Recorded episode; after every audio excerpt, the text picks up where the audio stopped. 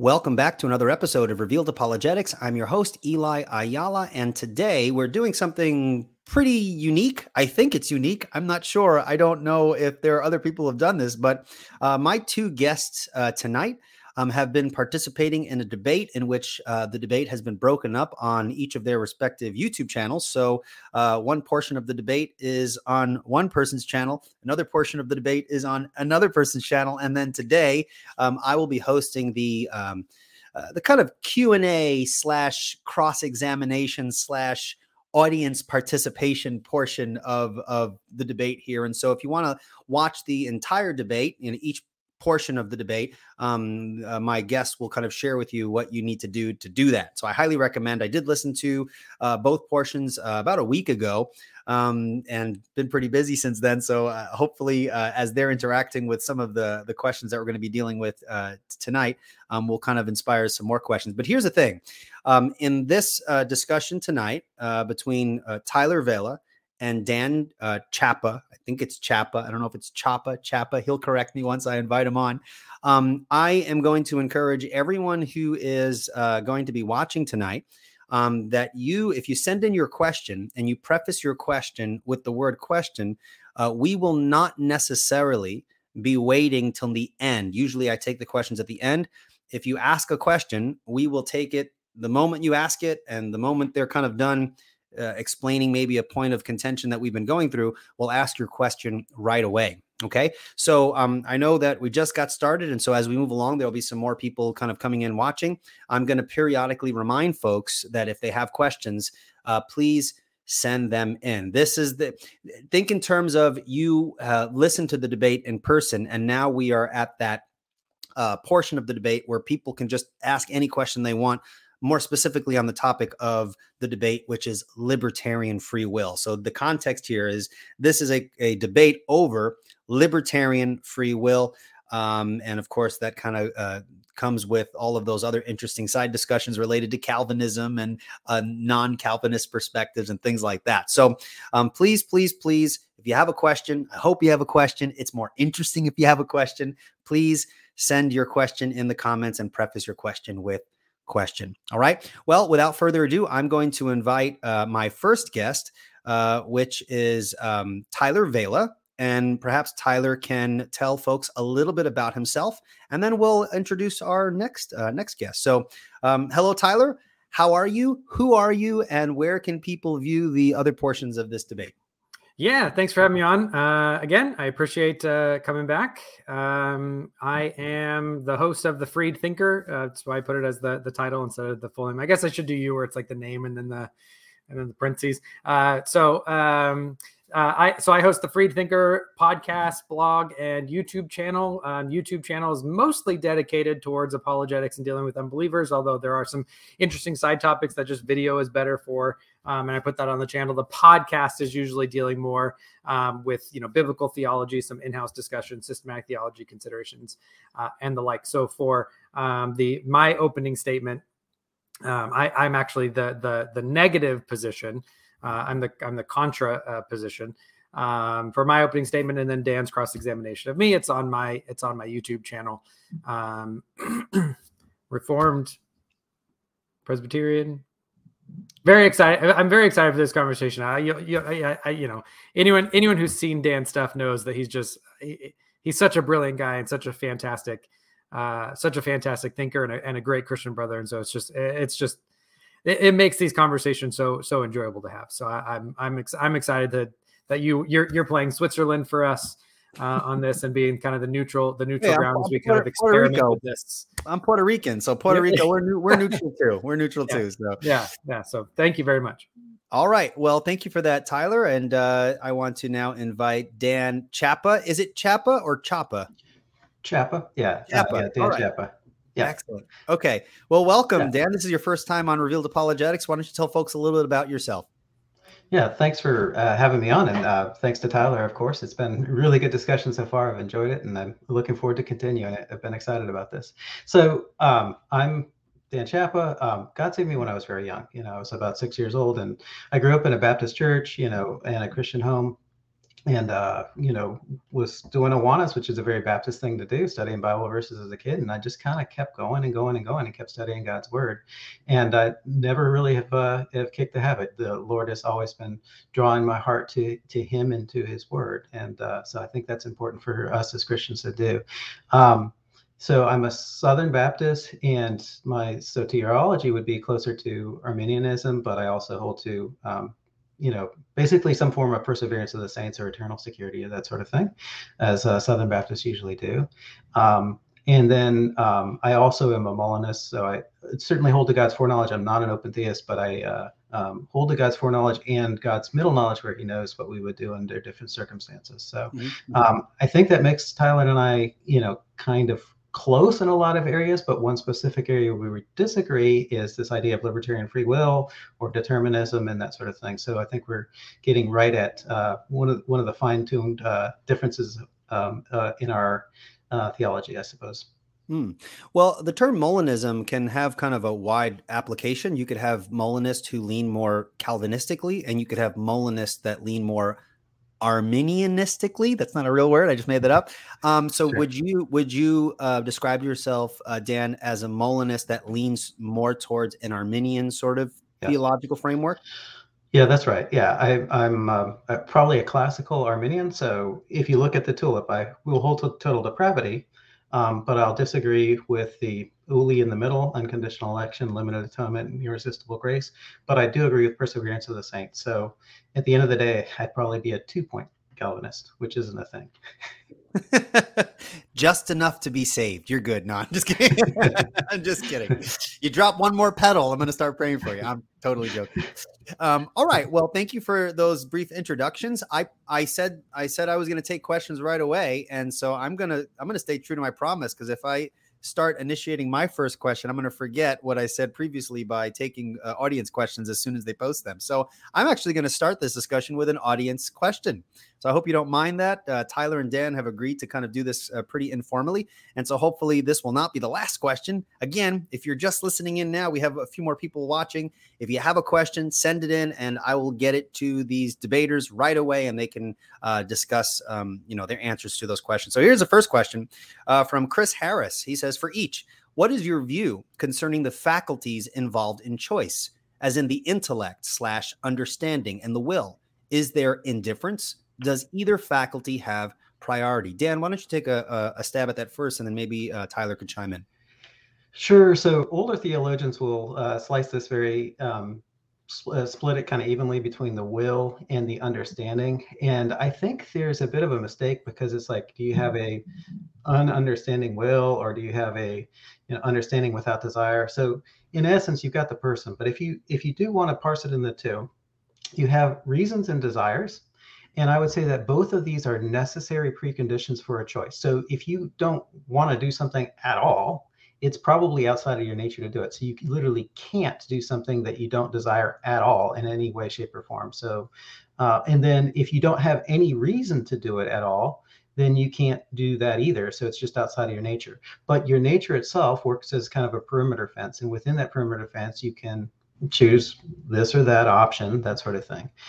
As far as indifference, again, that's an a bit of an older term. Um, in what the older theologians meant by that term, you know, talking about like around the time of the Reformation or that sort of thing, mm-hmm. I would a- agree with it. Um, but I probably use more precise language these days and just say, you know, it's a matter of um, both sourcehood. Um, so sourcehood being that nothing preceding you determines what you do, and um, and then the other condition is alternative possibilities. Sourcehood is primary and the main one. And but uh, alternative possibilities sometimes come into play. There, there are times when we can choose between A and B, you know, and those are um, live options and that sort of thing. Um, and as far as does either uh, faculty have priority, um, that's a tough one. Once again, I, I, try to view it as the whole person. But if I try to parse it between desire and reason, the way I would say it is this desire pushes you to act, and reason slows things down and says, hey, wait, let's think this over. And the more you think about something, the more you want it. And so that's how, you know, these two interplay. And so you can think of it as like reason as blocking action and desire as pushing it. And then um, reason uh, desire ultimately pushes forward into action Um, so I, I, guess that's probably the way I would describe it. So um, I hope that makes I hope that makes sense. Well, thank you for that, Dan. Uh, Tyler, do you have any comments on that? Um, I, I, mean, a little bit. I wouldn't disagree with with much of what what Dan said. Um, although some, um, I, I, I tend to think it's better to to look at people, eh, look at the the the the composition of a human, and also in a little bit more of a holistic uh, way as well, and not so piecemeal that way. But again, uh, the the way that I understand the will really is really is a faculty more so than say um, like desires uh, or intellect are. Those are much more like uh, like like propane or fuel in the tank, so to speak. Um, where you know, if if you think about well, do, do, you know, I, I, mean, I'm I'm I'm the determinist in the group, and I'm gonna say, well, I'm you know, I'm determined to pick up this this you know water water bottle. Does that mean that I don't have the faculty to to have like not picked it up or, or or you know vice versa. If i didn't pick it up does that mean my my arm my, my will literally just it, it wouldn't like if i wanted to pick it up suddenly be like oh no like my arm isn't working. Like uh, no i mean we we we have we have these faculties um, but th- you know this is part of why I'm a compatibilist is that I, you know faculties are with, without without the enlivening and the and the gas in the tank so to speak of uh, of desires of reasons responsiveness of all those types of things I mean faculties are just kind of a husk it's just faculty is just kind of the the the the the the route by which the self chooses it's hmm. not mm. uh you know it's not um it's not a thing in itself if that makes sense. All right very good. Uh, we have a nice uh, crowd kind of come, coming in and, and, listening in so just want to remind folks um, this is a q&a portion of a debate that occurred uh, one portion of the debate occurred on dan's channel the other portion of the debate occurred on tyler's channel and now we're doing the q&a so i have some questions but i promised to get to the audience questions and, and fortunately uh, there are a lot of people asking questions so i'm just going to go straight to the audience so that they can get uh, their little uh, itching questions out of the way, and and perhaps somewhere down the line I'll throw in some of uh, some of my own if that's okay. How, does that sound, guys? Yeah. Did you want us to to briefly say what our what our what our yeah, arguments that were? Was next, that was my next point. Uh, I, before I went to the next one, I was actually going to ask both of you if you could define libertarian free will and Tyler define briefly, and I mean very briefly, like a thumbnail sketch, um, your position, assuming that they can go back and listen to the longer portion, and then kind of just briefly summarize, you know, what are you arguing for in just a couple of seconds, if that's possible. So, Dan, what is libertarian free will, and what's the main point of contention that you're trying to demonstrate in this debate? Sure. So libertarian free will comes down to those uh, two things we mentioned, which was sourcehood and alternative possibility. So sourcehood being it's free from some uh, preceding determining factor uh, determine or determining cause, and then alternative possibilities is you know the ability to do otherwise, uh, so to speak, um, where you you know it's it's typically illustrated with um, the garden of forking paths or a road that splits into two. You can go left or you can go right or you can choose left or you can choose right that sort of thing. Um, so I, I, think that's uh, that's it in a nutshell. From putting it in a positive sense i guess it would be um, that we have this type of agent causation that although there are certainly necessary conditions you know necessary cause we depend on god. He's given us that, this strength. He's keeping us in in existence and that sort of thing. In some sense um, there's no preceding sufficient cause for our choice um, you know, it, it, that and that's kind of so there's no at least no event cause. There's an agent cause, but that's um, pretty unique. Uh, it's it's a it's a special type of causation, I, I guess. So I, I um, you know, and hopefully you, I've said enough there. Are you arguing that libertarian free will is true, is yes. biblical, more reasonable? What's the specific thing you're trying to demonstrate? Yeah, so definitely um, true and biblical. I mean, biblical first. So I I, th- I think that the simple language of choice in the scripture, and especially the language of deliberation, was the basis of my arguments uh, in the preceding section. And the you know a choice essentially just means uh, to select between um, alternative possibilities. So you've got your twofold possibilities or your um, uh, AP, uh, you know, this right right there in scripture, just in every every sense that every scripture passage that has the word choice.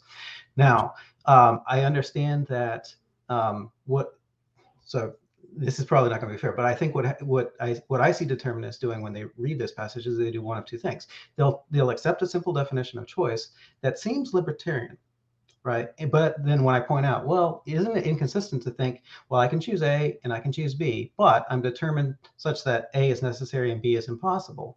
So isn't that inconsistent to hold all three propositions at the same time?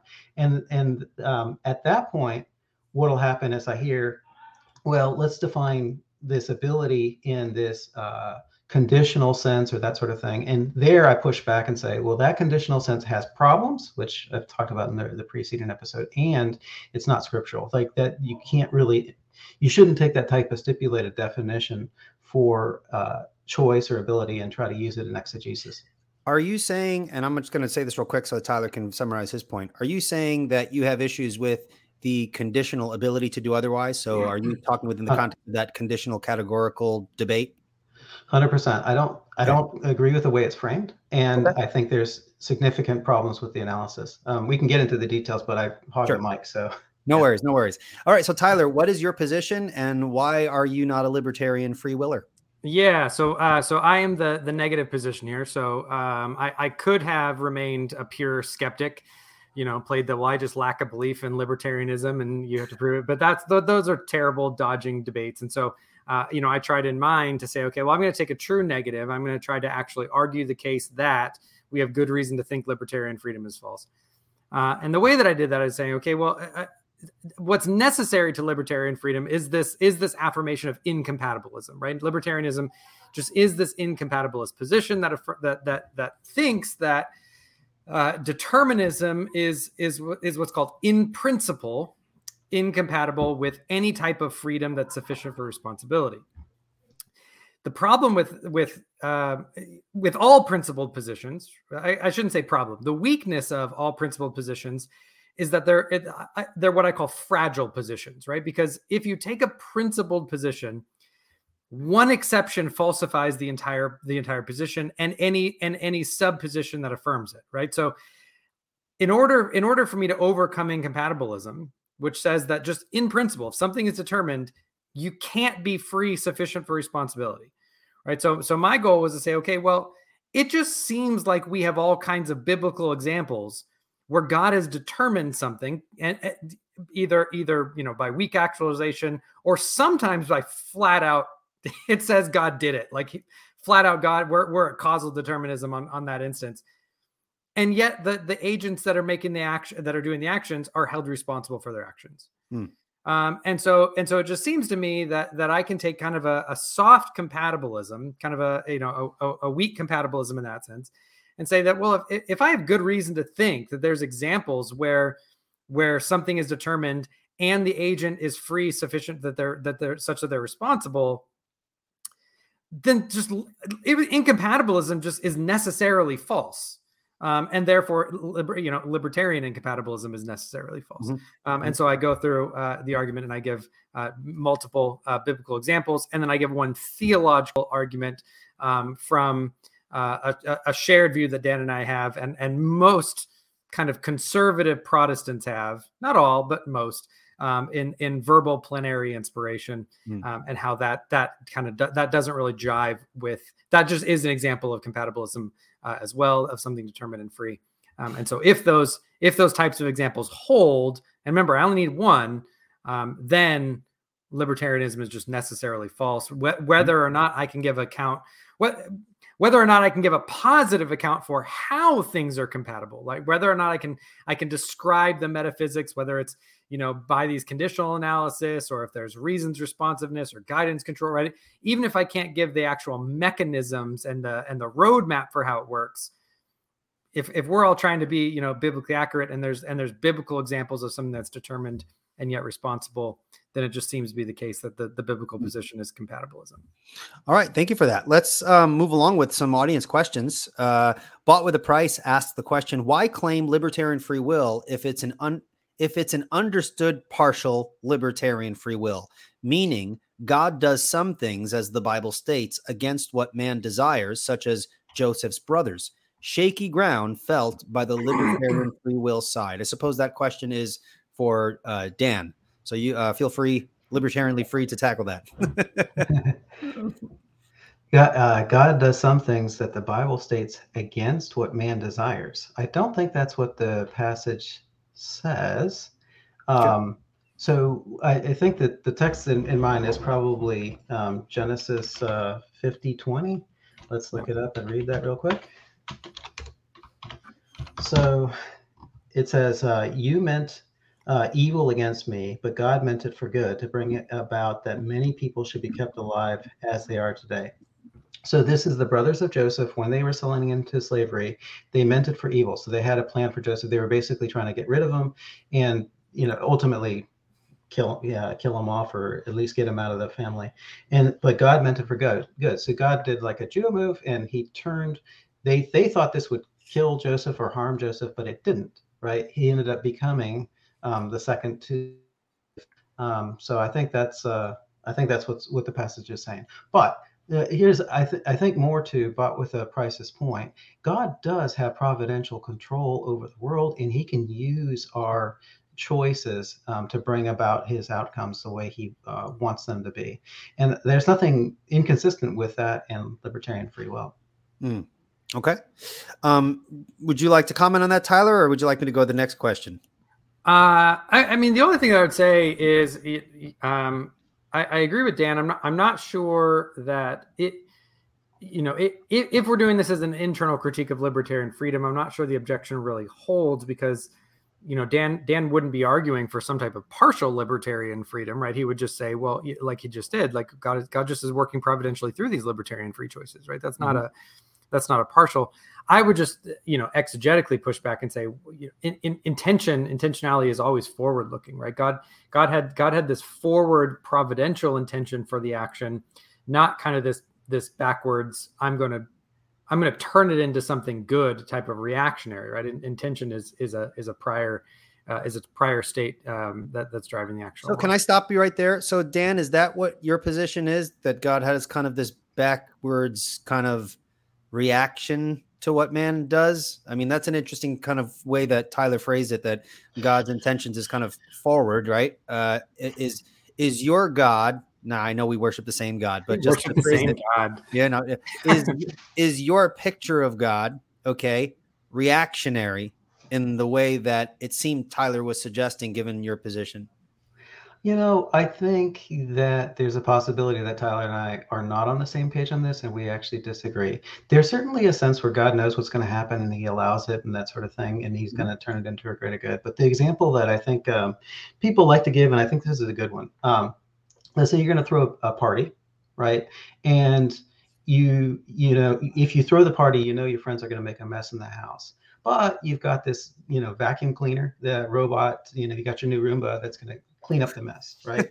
so, so God it creates the world and he can show off his goodness, his power, you know his his uh, his control his knowledge his wisdom all this stuff that, that he can show but just by creating the world but then sin enters and god allows it to enter knowing what's going to happen but he allows it to enter and because he also has a defeater for sin the cross right redemption and he's going to bring a greater good out of the, the sin right now if we flip the analogy right? So in, in in that vacuum cleaner story, right, you can say, well, the reason, you know, the reason for creating wasn't for the vacuum cleaner, right? The reason the reason why you throw the party isn't so you can use a vacuum cleaner. It just happens to be the method used to clean it up, right?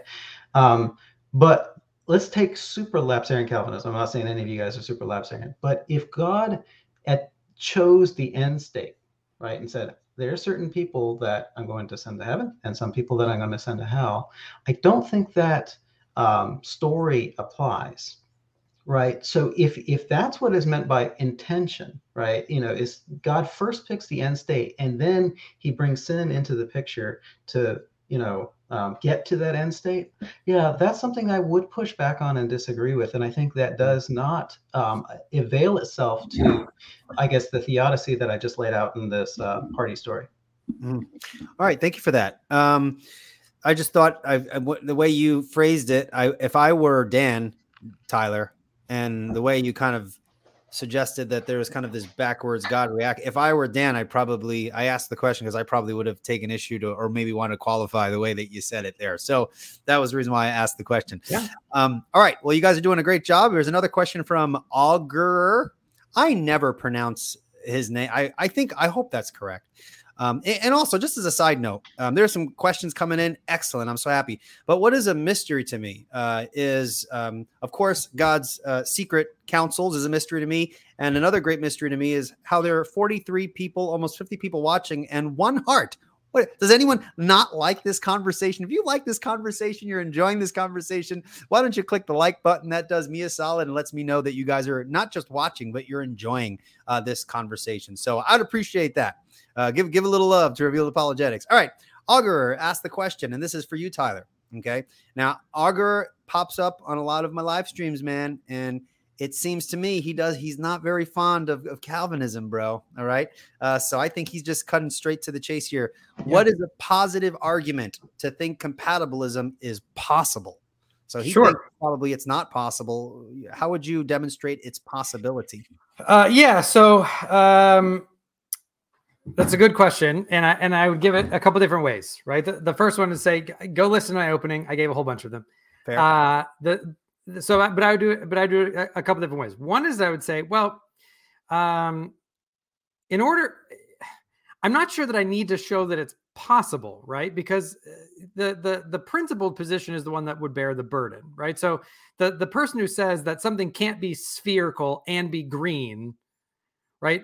it, it just it just seems that that that person would bear the burden to say that rather than the person who says well I, there's just not really a reason to think those t- there's no formal contradiction between them right? It's not something saying green and not green right? It's not saying determined and not determined. It's not saying free and not free. It's saying determined and free right? There's no formal contradiction there.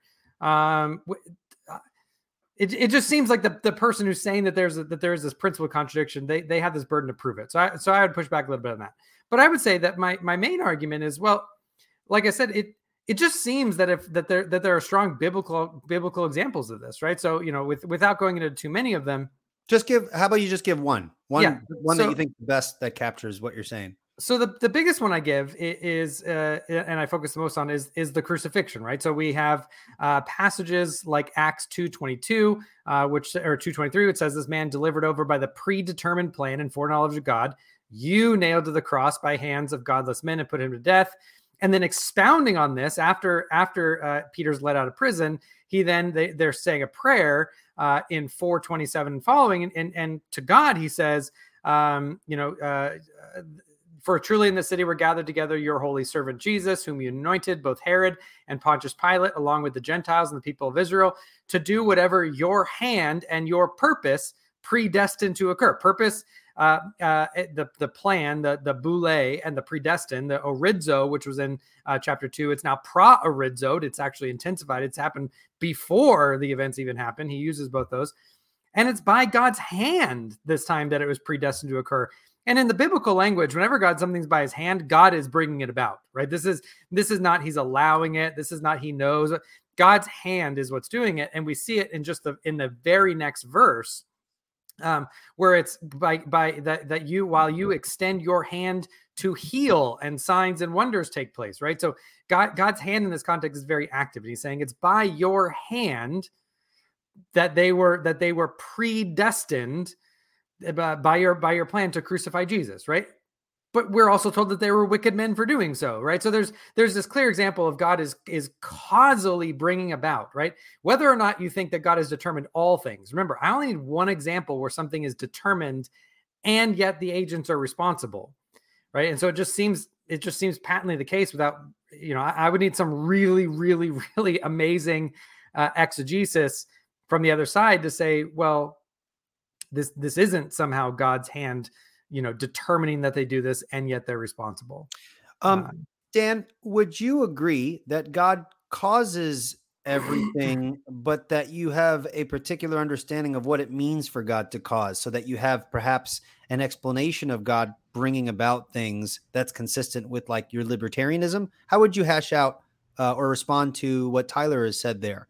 Uh, what do you disagree with and how would you explain this idea that it, it, seems, at least for me as a Calvinist, it seems clear that at least in the sense of the crucifixion, God is is actively bringing about this evil action, and men are sufficiently held responsible for their actions. So that passage seems, at least on the surface, to support a Calvinistic understanding. Where would you disagree, and how would you explain it from your perspective?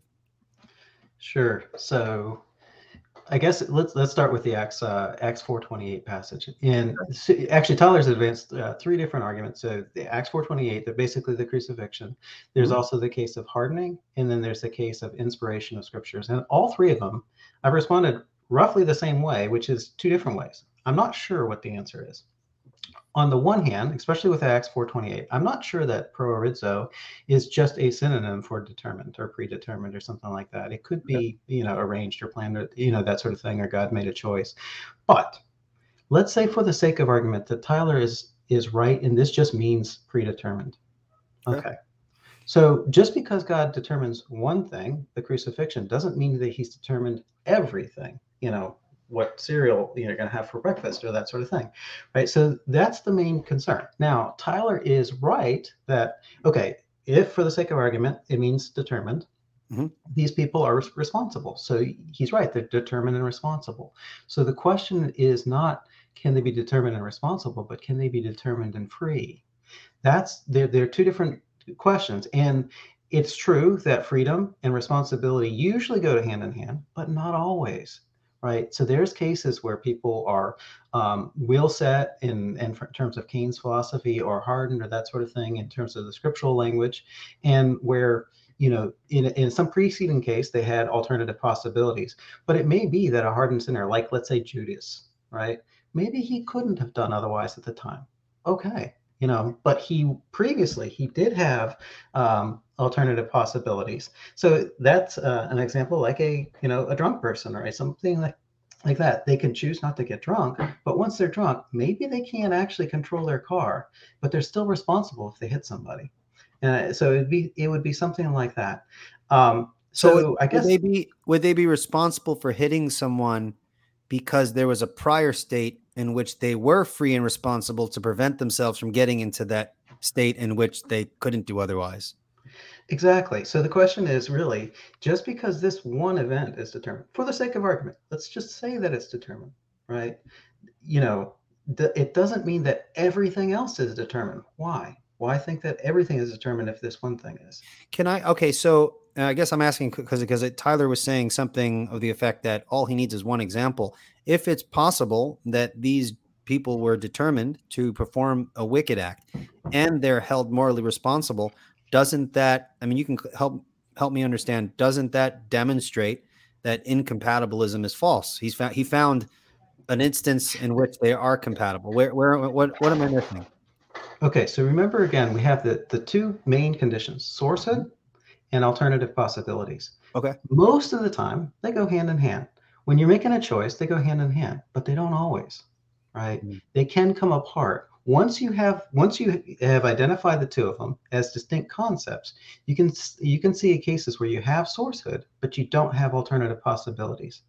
Now, so if you if you read, let's say for example, if you read uh, Arminius's commentary on Romans 9:19, he specifically says in the preceding time you know, Pharaoh had alternative possibilities and he could have avoided this situation. But at that moment, when he was being hardened, he couldn't. God irresistibly hardened him, right? So he he's specifically saying that yes, Pharaoh is responsible because in preceding cases, when he told people to make bricks without straw and stuff like that, you know, when, when Moses comes says, "Let my people go."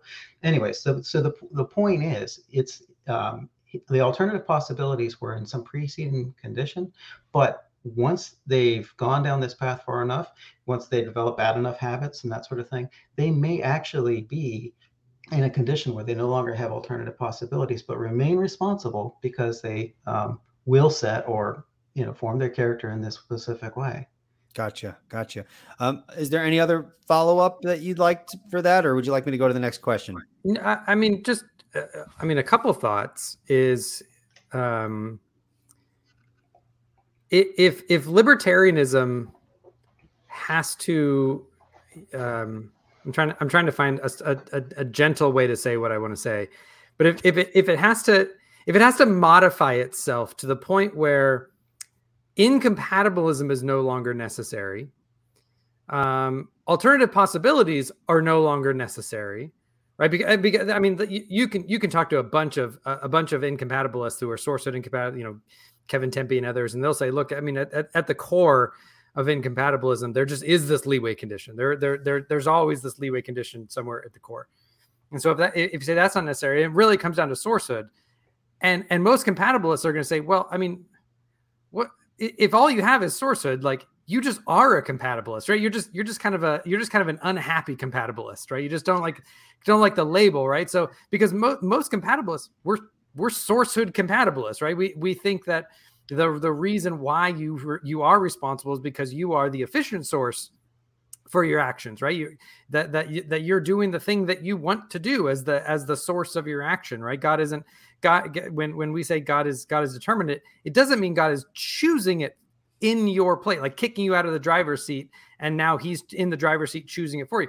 You are still the source. You're the still you still have guidance control you still have reasons responsiveness right? So so we so everything that dan said i would say well well that just is compatibilism at that point that that that just that just is that. But it, but that but that's just become so modified away from libertarianism that at that point I'm say, okay, well, now we just have to discuss, you know, what what type of compatibilist are you? Because it's no longer like it's no longer libertarianism as defined in the literature.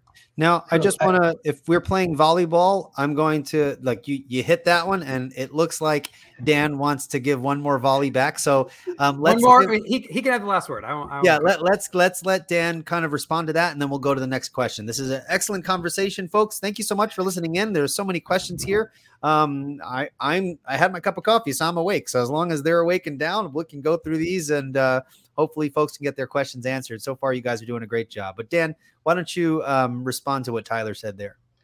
Yeah, so again, at some points, you actually do have alternative possibilities. Even if you don't have them all the time, you do have them sometimes. And where it comes really important is in the garden before the fall, right?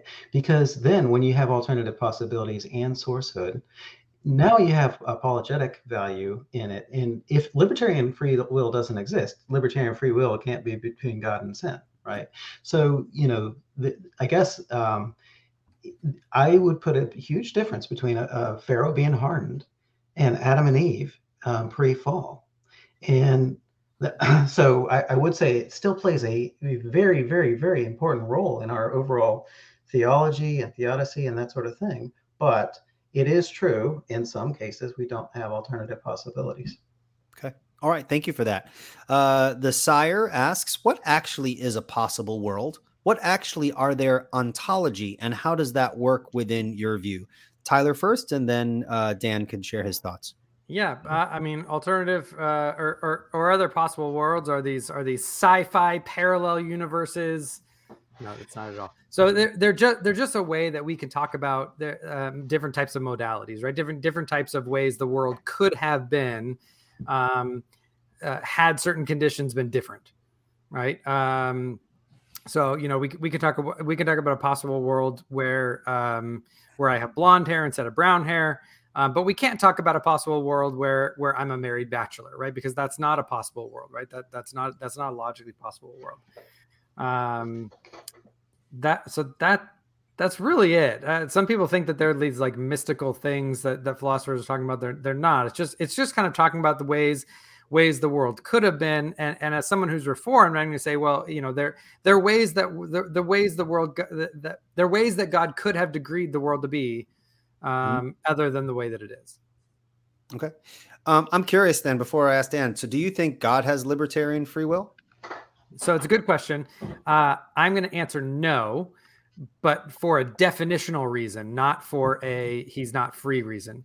Uh, because remember, libertarianism just is the it just is an incompatibilist position. So if I say it's libertarian, it just means that in no way is compatible is determinism ever compatible with with freedom, sufficient responsibility. And I think that's false right? Okay. So I'm going to say, well, well, God, God, God is maximally free. I think God does have alternative possibilities. I think you know uh, there that there's nothing outside of God that's determining him uh, his actions in the way that there are things that are outside us determining our actions in in our creaturely freedom. Mm-hmm. Um, so I would just say that he has he has uh, he has uh, you know maximal freedom as the creator um, in an undetermined way, whereas we have creaturely uh, determined freedom.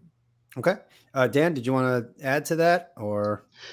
Yeah, definitions are important. I mean, I think what I, I, would characterize roughly what Tyler said as libertarian freedom for God, right? He he's not determined by something outside of God, and he has alternative possibilities. Sounds pretty good as far as you know, checking the boxes as libertarian freedom.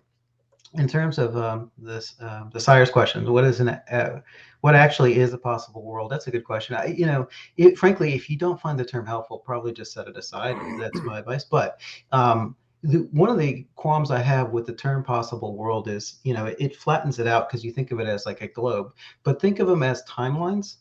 Possible worlds are timelines, and these are alternative timelines. And this, the foundation for all possibilities is God, right? So there's what God can do. So he can create the world, not create the world, create the world this way or that way. And those are all different possible worlds or possible timelines.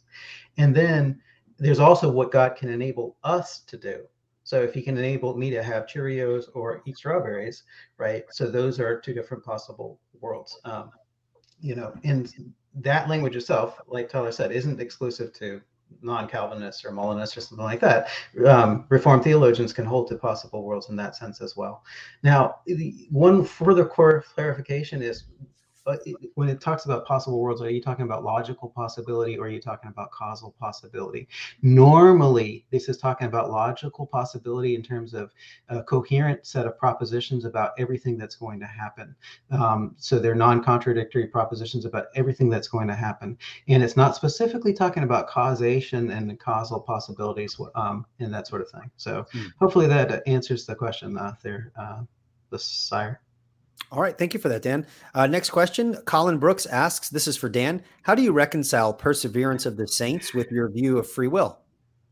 Very good question. So I do take the warning passages, and especially the ones in Hebrews 6 and Hebrews 10, very seriously. They do seem to be saying, certainly, if you fell away, um, then you would lose your salvation, that sort of thing. So I kind of think of it as like a, a parent telling a child, you know, if you touch the stove, you're going to burn your hand. But that doesn't mean that, you know, if you know, I saw my kid going for the stove. I'm not. I'm going to grab him and stop him. The same thing with like running out in the street. If you run out in the street, you can get squashed by the car.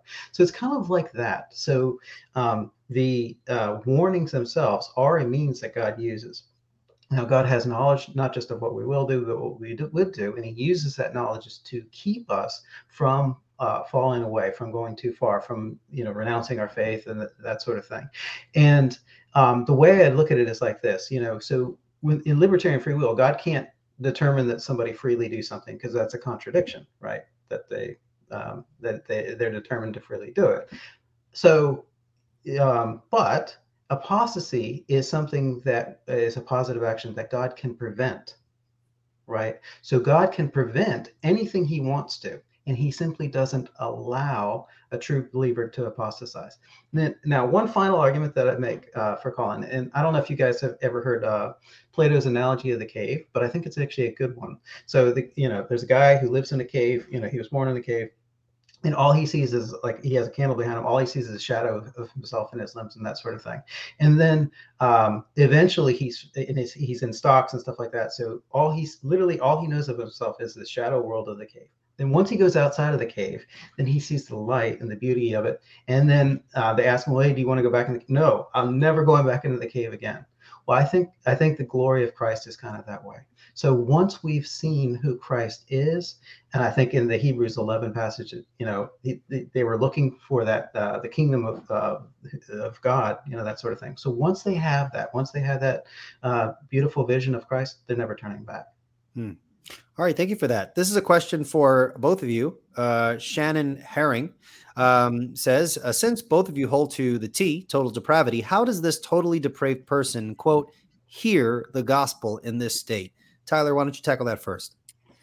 Yeah, I, I think this is actually, you know, uh, an interesting. Th- this will be an interesting answer because uh, because Dan, as far as I understand it, is a is a is a classical, what some would even call a reformed Arminian. Um, and so I, I, you know, I think some of the the the Arminians and provisionists and others in, the in the group might hear his answer. As far as I understand it, I could be wrong, but if I remember right, they might hear it and be like, "Oh, Dan's a covert Calvinist."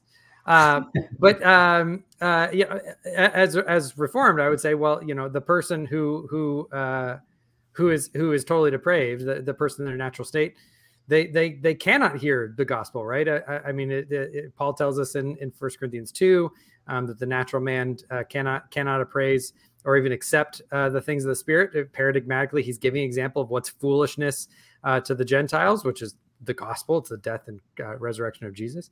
Um, in in uh, in first in Second Corinthians, uh, he talks about how the the natural man are, are the, the, the unbelievers are blinded to the gospel. The very the very thing that we're saying, well, can't they just believe it? We're we're told that if you're an unbeliever, you're actually blinded to it by the by the prince of the power of the air.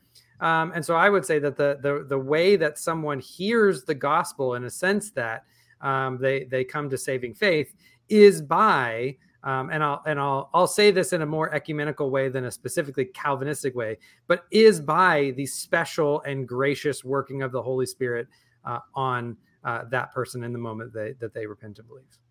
Okay, uh, what about you, Dan? So um, I think almost every Arminian is going to agree on three points that I'm going to lay out, and the fourth point is more controversial. So the three points would be, you know, before you're ready to hear the gospel and accept the gospel or unable to believe the gospel, um, three things are necessary. One is the conviction of the Holy Spirit that we see in John chapter 16. The second is the drawing uh, of the cross that we see in John uh, 12, 32. And then the third is the illumination that we see in um, John 1, 9. So um, now, the fourth point, not everyone holds to, but I think Arminius did, and I think um, some do in, in, what I call a peri-regenerational state or an opening of the heart state. So, hmm. in um, I think it's what in, Ezekiel 36 it talks about um, God um, basically uh, opening our heart or changing out our heart, uh, uh, taking out the heart of stone and turning it into a heart of flesh. So it depends what that passage means right? And there are passages that speak of Israel at that time having been hardened, right? And if that's the case, if that's what it's talking about, then that hardening of heart has to be softened first.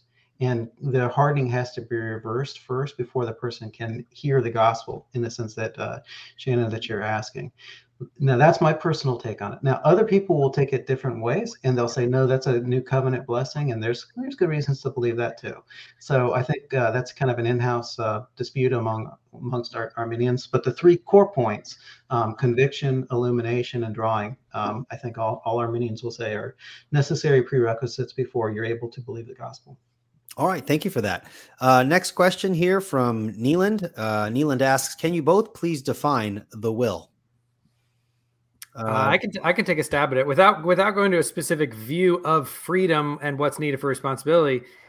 Almost universally across the board, there there actually is a surprising about agreement that that the will, uh, and we're talking about freedom, but what we're, talking about what what's called the control condition for moral responsibility. Mm-hmm. So there, there's a bunch of these different conditions that say, okay, well, you know what what has to be met what has to be necessary in order for some type of moral epistemic you know ex- existential responsibility to to obtain um, and the will um, you know free free will is seen as this the, the the control condition the amount of control you have to have over the action in order to be responsible right? So there's there's epistemic uh, conditions right? So you have to be positioned to know that you know if you know if you if you put poison in in your friend's drink you have to you had to have been in a position to know that it was poison not deceived to think that it was sugar. Um so the you know that that those types of those types of things. So the the free will just is that that condition of control that's needed for someone to be responsible. Hmm. dan do you agree with that or you have something to add to that? I do disagree with that but uh so just to focus on Leland's question, so the will or in Greek telos or something like that is an equivocal term. So it can be taken in terms of desire or it can be taken in terms of the faculty which chooses. Um, in our discussion, probably the faculty which chooses is probably the more relevant sense, but you need to look at the context of the term will to determine which one is the um, the correct one to go with. In some sense, the term libertarian free will is triple redundant, right? You know, you know, the, the will can't be forced because that's against the nature of the will itself. So the will is going to be free, right? It just is. And if it's not free, it's not a will. And then if it's not free, you know, if it's not libertarian, it's not free. So libertarian and free are just kind of redundant terms, and I, I mean the same thing um, by those terms. All right, thank you for that. Uh, Keith uh, Hoover um, asked the question: Point one, pre-fall. Two, after the fall. Three, born again believer. Four, believer in new heaven and new earth. Five, unbelievers in hell. Question Do they all have libertarian free will at each point? Um, well, I suppose Dan could answer that question because you hold to libertarian free will. So maybe you have something to speak to that. Maybe Tyler could share his thoughts. Sure. So, uh, in point one, pre fall, yes, people have a libertarian free will. Adam had the ability to obey or not obey. Um, point two, after the fall, we retain libertarian free will among evil options. You know, so the person can, I don't know, you know, uh, go go out and get drunk or you know smoke pot or something like that right? Like you can choose between evil options some less evil than others. They can be relatively you know there can be relative good acts i guess but there's no true um, acceptable before god righteousness um, in a in a fallen unregenerated state. So um, i apologize for interrupting. So you said that they have libertarian free choices uh, between e- evil actions. Would you hold to a soft libertarian perspective as opposed to say like hard libertarianism? I, I guess maybe if you could clarify those two terms, I, I'm less um, familiar with them. Yeah, yeah I, I, Tyler, are you familiar with like hard and soft libertarianism? Uh, yeah, it, a, a, little bit. So I, I, think what he's asking you, Dan, is is when when you say they have libertarian freedom, do you do you mean that they just they they have the you know the the ability of of contrariety of, of choosing between a range of options? All of them are evil um, but they but they they could choose one or not choose one, but all of their options are bad because they're depraved. But they but they don't have they don't have the ability of contradiction, which is they can't do they they they can't do either a good thing or a bad thing. Right. Yeah, I agree with that. So right. So I'm not a so a Pelagian would say they can choose between good or evil in a in a fallen state. They can choose between good or evil without God's grace, and I'm not that. Right. Okay. So you know, apart from God's enabling grace, um, they can only choose between evil, but they can choose evil options because there's a evil alternatives before them. Okay, so, so their evils are not determined. They're determined by their they're limited by their nature, but they have libertarian free will ability between the evil options that they choose from. Right, right. Again, so think of it as like going down a road and there's guardrails on the other side, but it's a three lane road. So they can go, you know, left, right, or center, but they can't go, you know, uh, gotcha. off the rails on a crazy train. And then, so the born again believer, yes. So the born again believer has uh, libertarian free will and the ability to choose um, between good and evil options because we have the Holy Spirit's enabling. And then the fourth state, um, a believer in uh, new in heaven. So okay, so blessed in heaven, I would say that they have um, freedom to choose between good options, or at least could have freedom to choose between good options. I actually would also say that that's the same of um, of God. God can choose between good options. Unbelievers in hell, um, perhaps they have freedom to choose between evil options. Um, so I would say, yeah, so I, I, would affirm libertarian free will at each point. But the, the question is, well, how do we apply it soteriologically? When do they have choices between good and evil. And that's really uh, in, in state one and in state three. Okay. Thank you for that, Dan. Tyler, do you have anything to add to that? Uh, I mean, I I just don't think libertarian freedom is is coherent in God's creation. So I don't so think that. and none of the point at, at, at, at, any point, yeah. Right. Okay. All right. Thank you. That makes us that makes our job much easier. okay. Thank you very much. All right. Uh, Consistent Calvinism podcast asks: Do you recognize the difference between choosing what we want and choosing what to want. If we choose what to want to choose, would that not be inserting an extra layer of choice? Want me to read that again? No, I think I got it. Okay. Um, so, eh, I mean, Tyler, I don't know if you want to go first on this or you want me to just give it a shot. Yeah, it it, it almost reminded me. I, I I love I love Colin from Consistent Calvinism, but the, the last sentence reminded me of like if you choose to choose choose choose chooser from Fox and Socks. Anyways, uh, yeah. So I mean, I, so I'm a I'm a compatibilist. So I'm gonna I'm gonna see this difference of choosing what you want and choosing what to want. Um, because yes, I I, I think um, if we say he he's trying to respond to a very common um, incompatibilist argument that if if we don't have the resp- if, if we don't have if we don't have the, the ability to choose the things that we desire, then we aren't free if our desires determine our actions. right? And he's saying, well, in that case, then all you have to do is back up the step and say, okay, well, why did you choose to want the thing that you desire? Right. It just it just keeps, you know, ad infinitum. You just get this infinite regress of of well, why did you want to choose that? And why did you want to choose that? Like you you you you know, you never get to a point where that stops, where there's the, where there actually is a causal explanation. There is there actually is a sufficient explanation for it. So, um, yes, I I I I, under, I, I do accept the difference, um, and I think that it is an it is an important one. If someone is making that objection that you have to have this kind of direct doxastic control over the things that you want in order for those things that you want to determine what you do otherwise you're not free it work I, I, think it's important distinction in that context of that particular disagreement all right uh, here's a question for me eli do you feel responsible for encouraging tim stratton to use the avengers in his molinism debate uh, no um, i think I remember telling him to be careful using analogies and sticking with the text of scripture, especially if you're debating uh, Dr. White. Um, I had spoken to Dr. White and Tim prior to the debate, and I, I tried to give some advice to, uh, you know, after telling him I wish he lose, I hope he loses because I'm a Calvinist, right?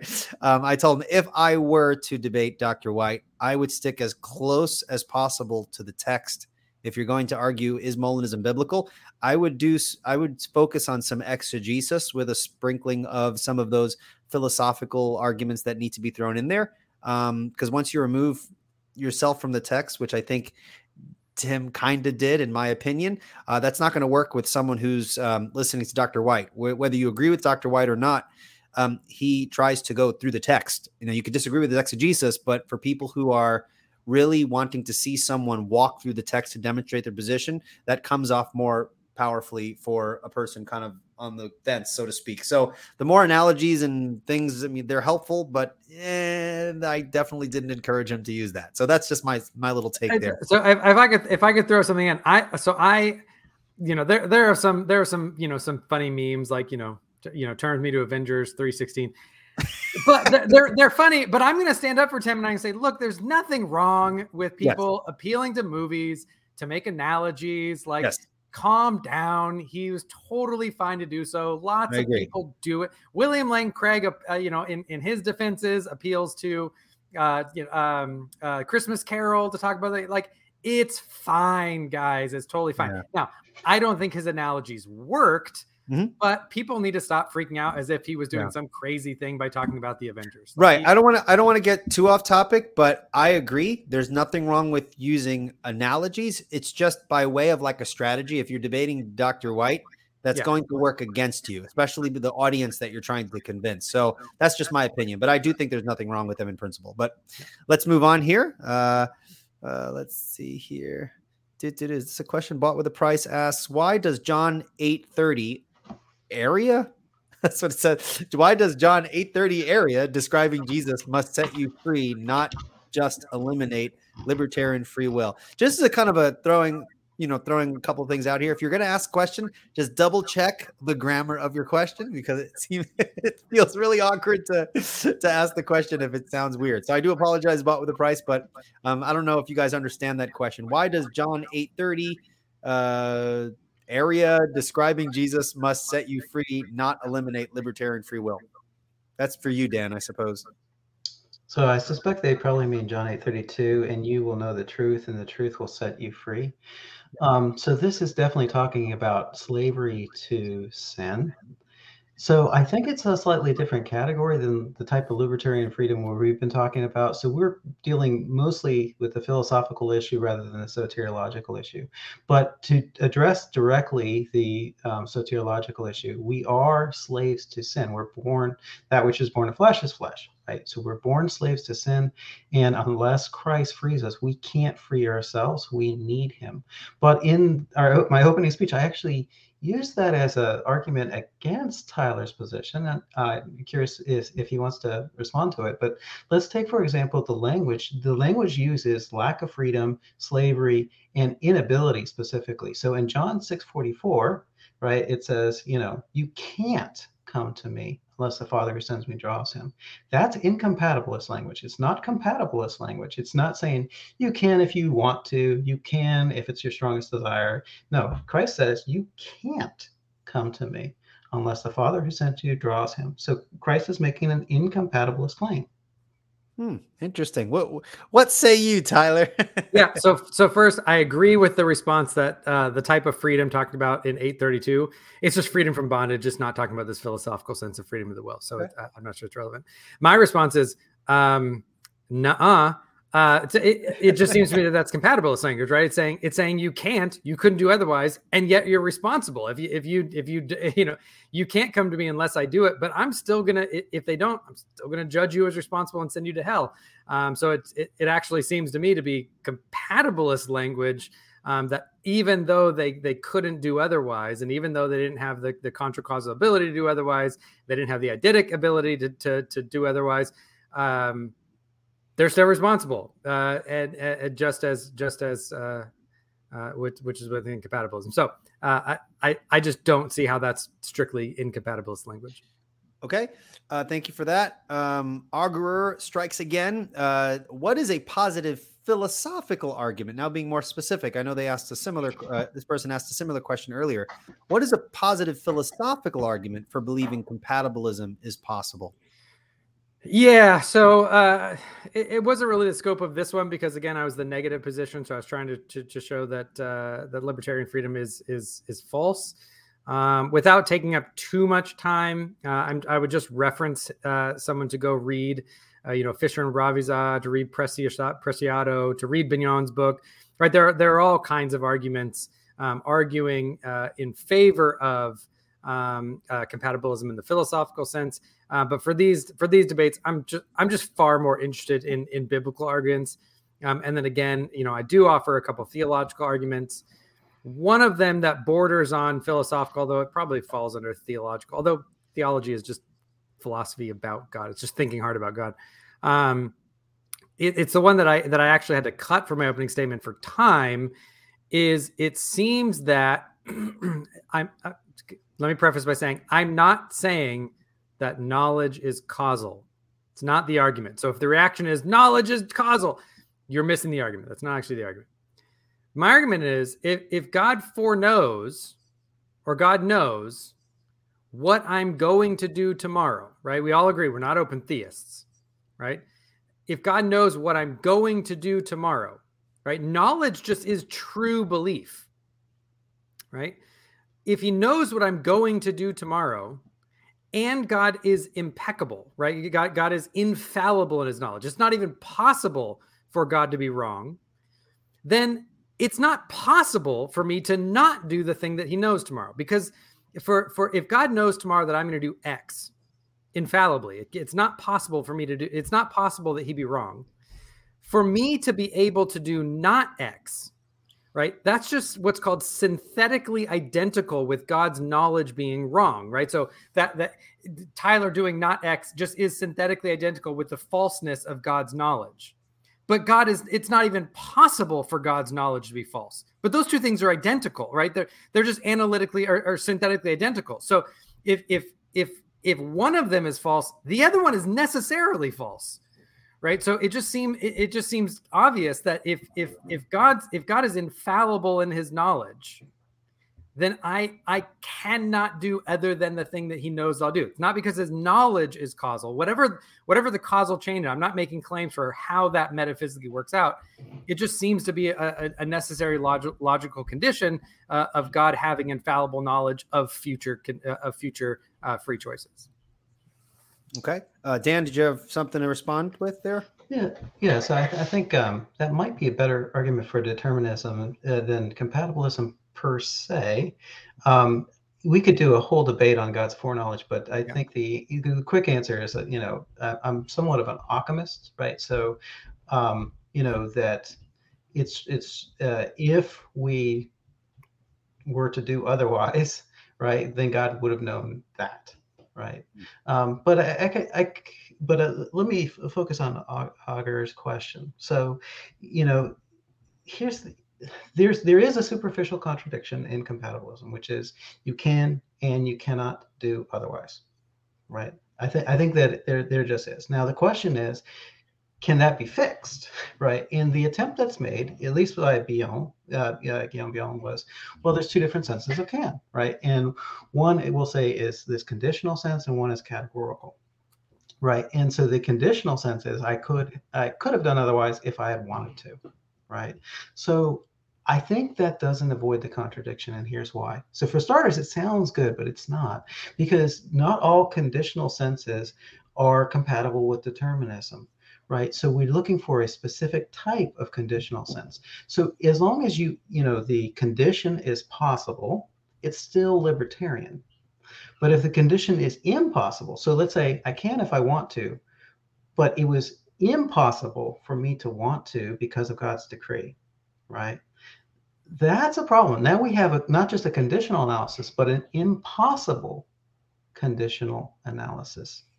And that's not a normal sense, right? And that's not a sense that we should be using in exegesis of scripture. At least, you know, we'd, we'd need an argument for why that's, you know, what the biblical authors mean, you know, and, and the many passages where they talk about our choices and abilities and that sort of thing. And then isn't it still just retreating the contradiction one further step, saying, you can do otherwise because it is impossible for you to do otherwise. And isn't it also taking our ability to do otherwise and moving it out of this world, out of reality, and putting it in a hypothetical world that doesn't exist and can't exist? Right. So I, I don't think that the conditional analysis uh, holds good. So ultimately, I don't think that there is an answer to get around the contradiction that compatibilism just is the contradiction that you can and cannot do otherwise. Uh, do you have any thoughts on that, Tyler? I have a lot of thought. I mean, this was this was a this was a big point in the cross examination. Mm-hmm. Um, go watch Dan's because uh, I because I brought this up. I don't think that that analysis holds. Um, I mean, the first of all, it it's it's inaccurate to call it a contradiction because the instant that we make a conceptual distinction, right? So something is only a contradiction if it if it says X and not X in the same way, right? Right.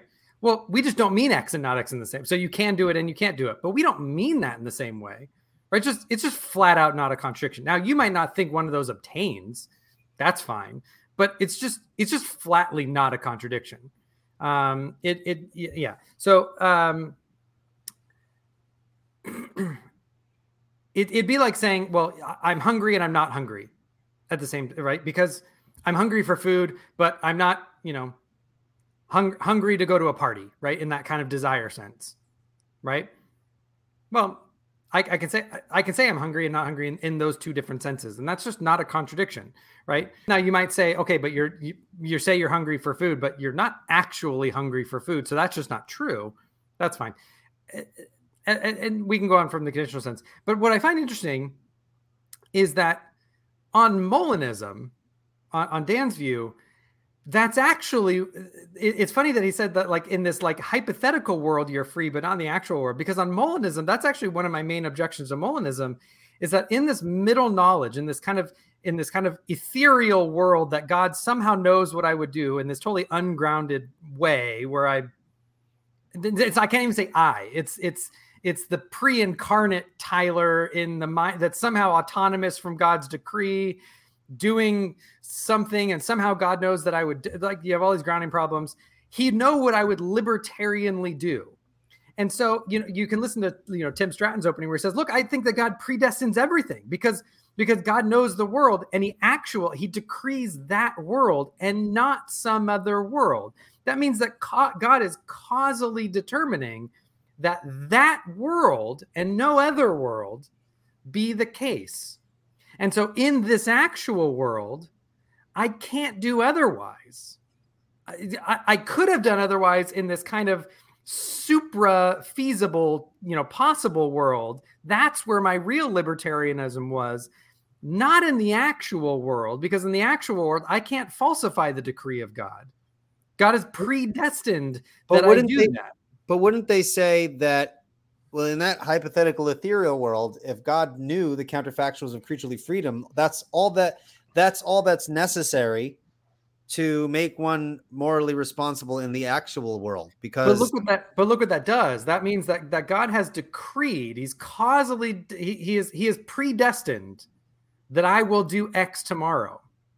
Right. Right. But I can't do not X because that's just synthetically yes. identical with his knowledge being wrong. Well, I think you they would. So I'm, so I'm free. Yeah. I'm libertarianly yeah. free in middle knowledge, but then I have a different. T- I have a predestined freedom in the actual world. So actually, that knowledge of my libertarian choice isn't actually a one to one correlation because in that world I have a different type of hypothetical freedom than I have in the actual world. So God's God's middle knowledge doesn't even trace on to the actual. There's just there's so many metaphysical. All right, let's, let's let Dan give a little pushback there. Yeah. So okay. So let's make a let's make a distinction in in terms of possibility. So there's causal possibilities and there's joint, what I'll call joint logical possibilities. So think of a syllogism, right? So if you have two premises, two valid premises in a syllogism, the conclusion is necessary. You can't conclude other, otherwise. That's what I mean by a logical, a joint logical necessity, right? So in that sense, you're right. So if you have, if you have um, the the truth that you know God has uh, predestined this, you, you know, you're not going to come to any conclusion, and that's what will happen. Now, from a causal standpoint, which is a different animal, it's not a, a causal standpoint isn't a syllogism. It's a cause and effect, or you know, what's the interaction, eh, you know, ca- causal relationship. So in that sense, yeah, you can cause something else. So what I would say is, y- you can do otherwise than God knows that you will do, but you won't. Now, yeah, here's another analogy. Think of a teeter totter, right? And so think of a teeter totter. So you have one side, think of that as the past. Then the other side, that's the future, right? So, and then at the fulcrum, think of that as the present, right? So if God knows that I'm going to eat ice cream, right? Um, you know, those those things are related. And if God knows that I'm going to eat chocolate, it's going to go the other way. So you're going to have a different past. Now, the the choice, the ability at the fulcrum point, right? You can do otherwise, but you won't do otherwise. Now, compare that to the same teeter totter to the conditional analysis. The the um, you could if you wanted to, that's the actual past, your desire that was in your actual past. So now you have kind of this broken teeter totter. To get to the ability to do otherwise, you need a different past than actually existed. That's the problem. So what I'm saying is if the future would, would be different, then the past would have been different. Right. But on the compatibilist conditional analysis, for the ability, for the fulcrum to be there, the past would have to have been different. That's the problem. But that's interesting though. So I, I mean, I have a couple pushbacks. One one is the instant you say I could do otherwise, you've just denied infallibility. You've you've you've said his knowledge is inerrant. It won't be wrong, but it could be wrong, right? You just denied infallibility. So you just have to bear that burden. Maybe maybe you're willing to bite that bullet. I'm not, right? So because because me doing otherwise than what God knows, if I could do that, that's just synthetically identical with God's knowledge being possibly wrong. So it, it, it's just infallibilities out the window. The other thing that I push back though, it's what's really interesting when you make the, the, the seesaw is if the past is not causally determinative of the future, right? You can't have that arrow going in the other direction, right? You can't say that if I would have done otherwise, then the past would have been different because that means the past would have been causally determinative of the outcome or the where the connection is not causal but logical in the other direction. God knows what we'll do because that's what we'll do at that moment. So tomorrow, when I wake up and eat Wheaties, God's knowledge of that today is based on tomorrow. Now he's outside of time. We don't understand all that. Got it.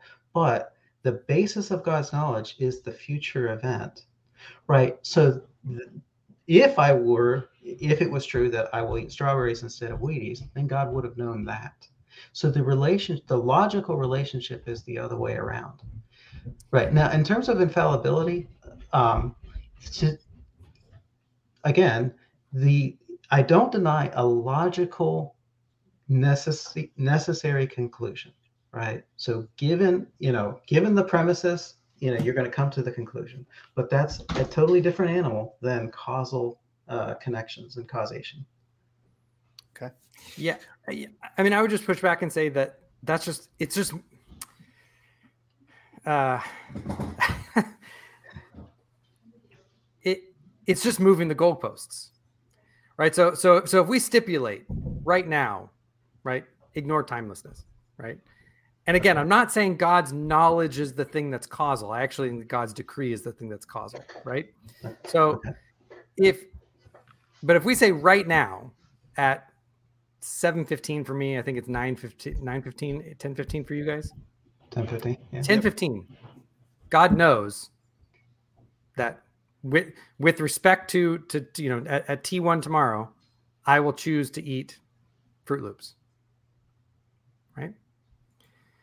To say then tomorrow at T1, do I have the if if if you know the pass is already baked in, you can't change well God would have known otherwise. That's just to move the goalpost. Because we've already stipulated as part of the argument that God knows in advance what I'm going to do. Right? at, in the actual sequence of events at T1 tomorrow, when it comes choice, you know, time for me to choose to eat or not eat, do can I have uh, not the faculty, right? I'm not again, we're not talking about if my arms move. Do I have the real metaphysical possibility to choose other than that thing that God knew? You yes. with with you can't move the goalpost. You can't say, "Well, God would have known otherwise," because that's just moving the goalpost. That's just changing. Why, the, why the, is that moving the goalpost? because that's like saying, okay, um, uh, we we set this initial condition for this thought experiment, right? You get to a certain point in the thought experiment where you don't like it anymore. And you say, okay, but but then but then the original conditions those would have been different. Well, now you're just kind of in an ad hoc manner. You're changing the agreed upon initial conditions of the thought experiment. It's just entirely ad hoc. It's it's just you're just moving the goalpost of what we've already of what we already agreed upon.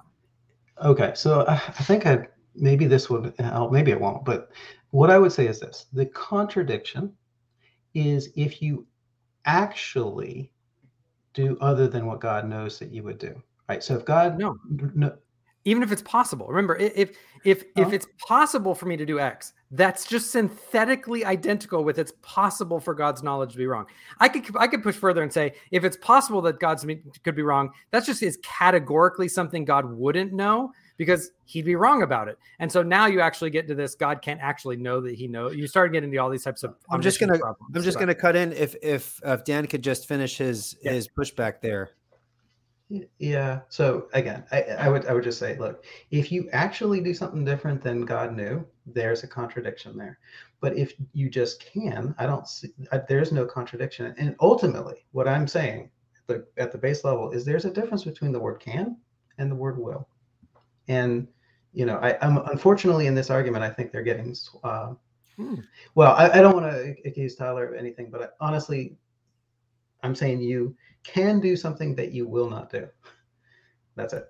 All right, so, I'm going to stop so, that volley for a moment just so that we can get to more questions. But yeah. that's yeah. That, that was a good one more, so one more, just to be clear. So God can be wrong; He just won't be wrong.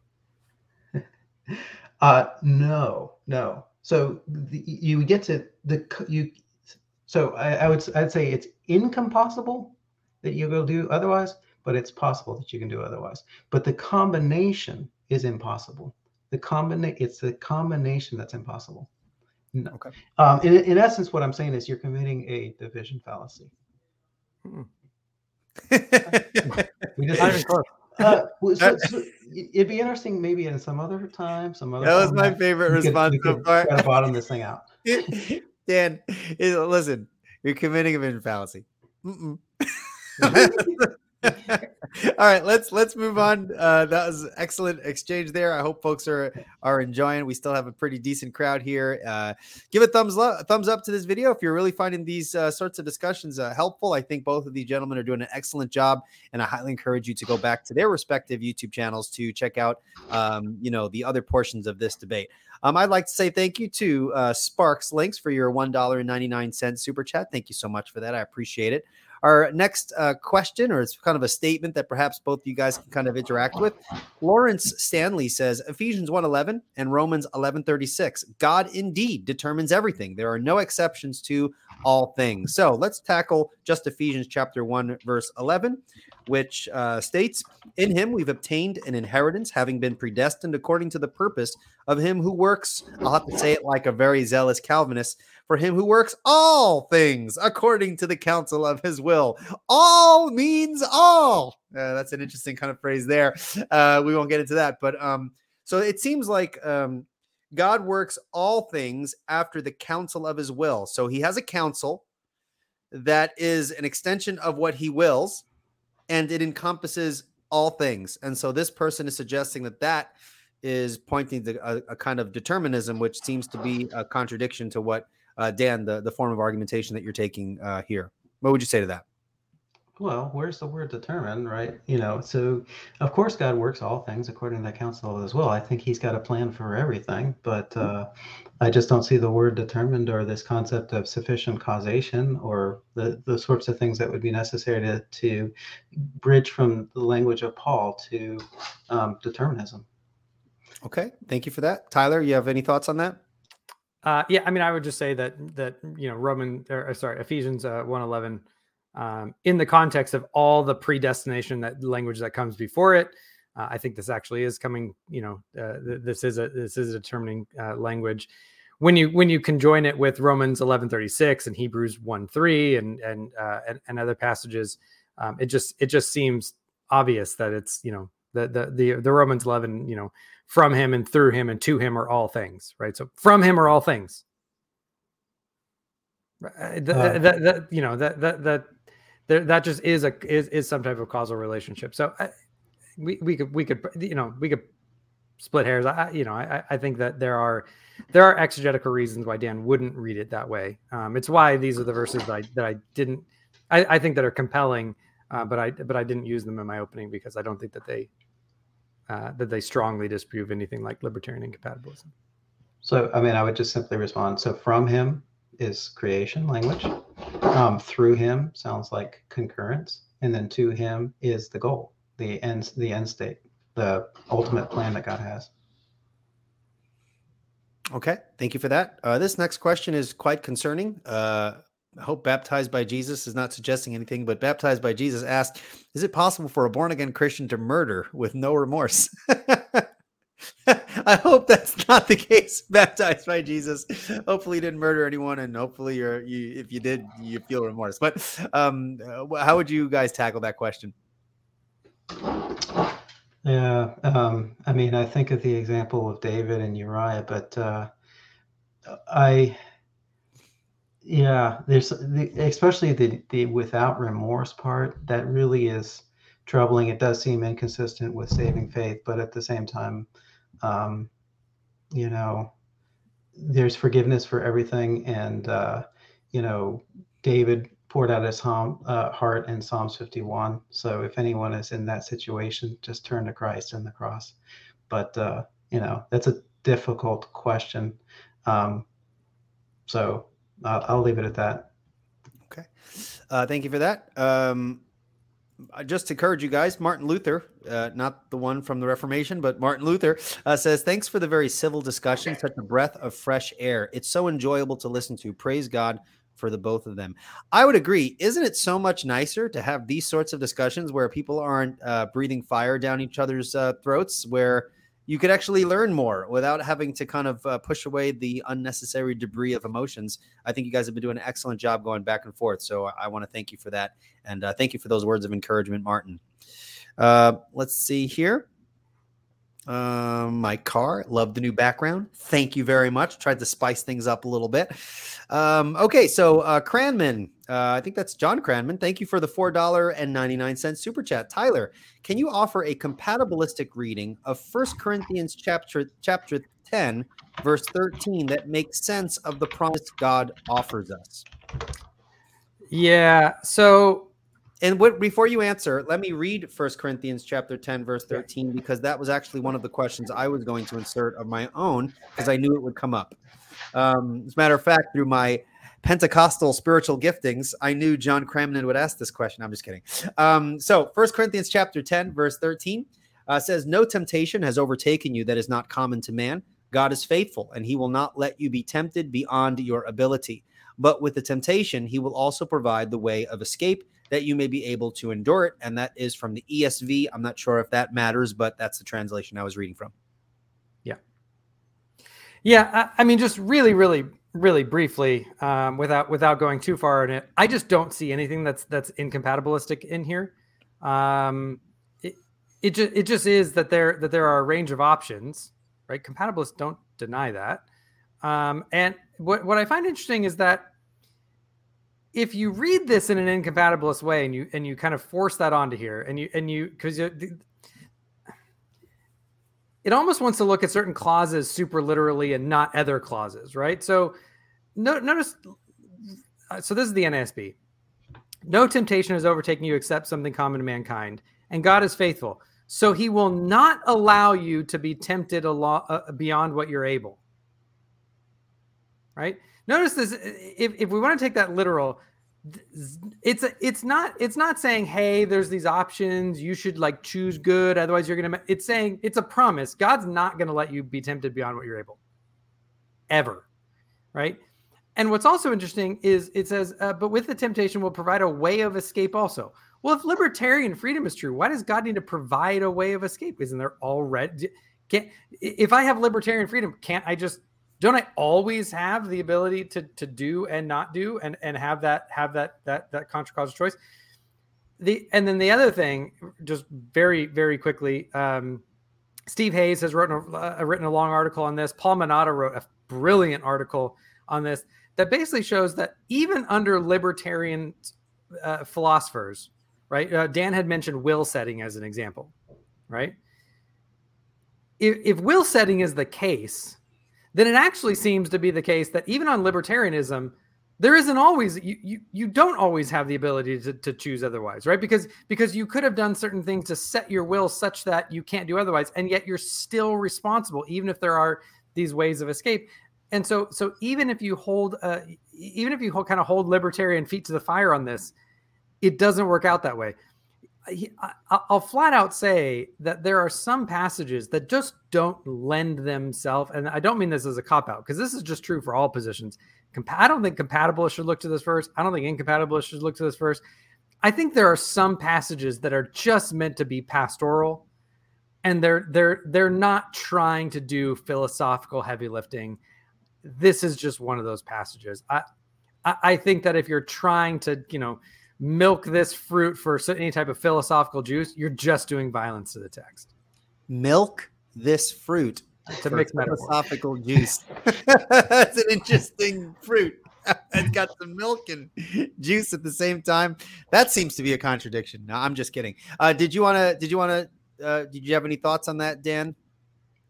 Sure. So um, I guess the I think the passage is fairly straightforwardly read in a libertarian way, but I obviously I think that. So here's the thing. So when you're a baby or whatever, you know, you're a toddler, you're going to start thinking you have this ability to do this and the ability to do that. Now let's say for the sake of argument, I don't know this case, but let's say Tyler came to the belief in determinism because of his exegesis of Acts 428, right? That was long after he was a toddler um, coming around, right? And I think that's the case normally. Normally, um, the belief in determinism is going to come later in life, you know. And so the question is really can you integrate determinism with your previous beliefs or do you have to modify them? And I think Calvinists ride the fence on these things, right? Unfortunately. So, you know, I think frankly, Tyler gave a libertarian reading of the text initially. But if I pushed him on it, he would say, oh, you could if you wanted to. It's a conditional sense or that sort of thing. Now, try to read that into the text. That's where the problems start uh, start start to to surface. Once once you analyze what exactly is this conditional sense and is that what Paul meant here? But if you just take the straightforward reading, you know, I would say that it, it is something that is strongly resistant to the belief in determinism. Um, and the, the plain sense seems to indicate that every time a Christian sins, God enabled them to do otherwise. Um, and then as far as um, Paul Manata, you know, I wrote a 30 page article on this. I responded to Paul's uh, will setting argument, but to be honest, it was like 15 years ago. so I don't even remember what I said but uh, I'd, I'd, have to look look back at uh, at his will uh, will setting argument. But I think it's it's something to do with like, well, you know, does God enable you to revisit some higher level commitments or that sort of thing? Hmm. Yeah, I, I, think I would just push back and say, uh, you know, I, anyone can, can anyone can make the claim that it's just the plain reading, right? So so, and I'm not and I'm not trying to be cheeky, but but I'm just going to say I just don't think it is the plain. I, I I just don't I don't read that because remember libertarian freedom is the is the conjunction of incompatibilism uh, and, and, that and that we and that we have we make some free choices right so take so I just take it that no one reads this and say, "Oh, well, I have the metaphysically real ability of contrariety and a principle of alternative possibility and metaphysical ability." Like no, none no, no. of that's in here, right? I so there, there's a sense where I'm going to say again, John Cranman's like it's his question. He's freaking out give give a reading. He's opting out. Like he's shifting. I'm not shifting focus. My answer is, I'm. I don't think anyone should give an incompatibilist or a compatibilist reading the passage because I just don't think what that what this passage is about. It's it's like when people say give a young Earth or an old Earth account of Genesis one, and I'm sitting over here as a Temple Text guy and being like, I'm not going to do either because I don't think that's what the text is about. Yeah, so I'd say this text is a specific instance of libertarian freedom, not the principle in the abstract. But it does seem to be saying that, well, the, at least this, the strong implication is every time that I sin, God enabled me not to. Yeah, we're going to move on from here. I mean, it's hard for yeah. me to not give my two cents. I'm trying to be as neutral as go, possible. Go for it. Go, which is really hard because I'm a presuppositionalist and I preach that neutrality is impossible. I'm just kidding. I want no, what you have to, to say. To be perfectly honest, I, I, I, not if I wasn't a Calvinist, I still wouldn't think that this is teaching one or the other. So that John's question to offer a compatibilistic reading of this is unnecessary because I don't think it's trying to suggest what I believe in terms of my broader compatibilism, nor do I think it's enough to establish a libertarian reading. So if you take, for example, the different the differences between categorical and conditional ability, um, the the um, the passage where it says here, let me read it here. No temptation has overtaken you that is not common to man. God is faithful and he will not let you be tempted beyond your ability. It's just not telling us the nature of that ability because the text isn't talking about that. It may very well be. If libertarianism is true, in my opinion, you just don't get it from that text necessarily. So that, and I think that's the reason why we need to be careful. And you guys haven't committed this, but some people often do in these sorts of discussions. We just need to be careful with like the nature of proof texting and trying to make a passage say more than it actually does. Um, so yeah. if I was a libertarian, I wouldn't use that as a like, look, this is what the Bible's teaching. I probably would use it like, hey, I believe libertarianism here, and this verse seems to be consistent with it if you understand my argument over here with some other passages and things like that. So I don't think it's enough uh, to be kind of like a, a, an adequate proof text. That's just my opinion. Um, but okay, let's let's move along. Here. That. Yeah. Well, Thank you. Um, let's see here. Um, let's see here. Do do do do do. Oh, that's an odd. Okay, it's not a question, but it's a weird statement. Maybe I'm just gonna I'm gonna post it anyway. It's a little strange, strangely worded, but I, am sure Dan would would want to interact with it. Uh, Molinism is false because Jesus is the truth. Because Je- uh, Jesus is the truth, there cannot exist any truth if it is truth at all, that does not have its grounding in him. So, this is an interesting way of formulating the grounding objection. Um, what would be your answer to the grounding objection? Uh, as a Molinist, this is something that pops up a lot. Of course, Dr. White has focused on it, um, regardless if one agrees whether he's um, explained it and argued sufficiently, establishing that it's a problem. Um, I hear a lot of Molinists say that it's not a big deal. Um, to be perfectly honest, I have not understood the Molinist response to it other than to say that, you know, if God is omniscient, omniscient, he has middle knowledge. And so it's grounded in his nature. It, eh, doesn't seem the best answer to me, but perhaps you have a different way of explaining that or unpacking that. What are your thoughts on the grounding objection, Dan? So uh, there's a lot going on here. So there's a sense in which um, Lawrence is correct that Jesus Christ is the creator of all things. And even hypothetically, you know, let's say God could have, you know, Jesus could have created Spider Man or something. He didn't, but he could have. Well, still, he would be the creator of Spider Man. So, in that sense, he's right. But here's the issue. So, um, I, I hear I think it's possible that you're right that perhaps Lawrence has been misled by James White, and um, James White in his debate with William Lane Craig made it out as if there's these existing thingies out there that ground middle knowledge, and they're uncreated by God. That's really bad, and that's not what Molinists believe, right? So the uh, what we think is that um, if those things existed, if, if those things happened, then that would be the grounding. So let me give you two contrastive examples from scripture. So in, I think it's in 1 Kings 11, 2, it says, um, based on Deuteronomy, it says um, that, um, you know, if you intermarry, you know, uh, foreign wives, they will lead you into idolatry. And then Solomon intermarries Eh, you know, and they then he's actually led into idolatry. So the grounding for that truth, although it's true that God created Solomon, that God enabled Solomon to do what he did, Solomon's actual actions, his actual choices, are what grounded the truth of that statement. Right. So and God knew that by his middle knowledge. So now there's the grounding right there. It's concrete. It's actually Solomon. That's the grounding, and that's true of everything that actually exists so you have the grounding. Now, the question is sometimes comes up, well, what about counterfactual, not just actual? So an example of that would be, um, let's take, for example, uh, Christ's statement in Matthew 11, 21 through 23, where, um, you know, the people of Kalil, uh, I'm sorry, no, I, I, switched, yeah, Kayla. yeah, so I'm sorry. Um, the people of uh, uh, Sodom and Gomorrah would have repented um, in sackcloth and ashes if the same works were done. So if Christ had gone to Sodom and Gomorrah, they would have repented. Okay, well, that didn't happen. So that's not concrete. So where is the grounding? And the grounding in that case does not exist. But it would exist if that had happened. That's the only grounding that we can offer. It's not something that actually exists out there that God didn't create. And that's James White's uh, unfortunately, I would call it a straw man of, of Molinism. We're not saying that there's something that exists that God didn't create. What we're saying is that if that happened, if Christ had gone to Sodom and Gomorrah, they would have repented. And there, in that hypothetical scenario, it would be the actual grounding. Okay.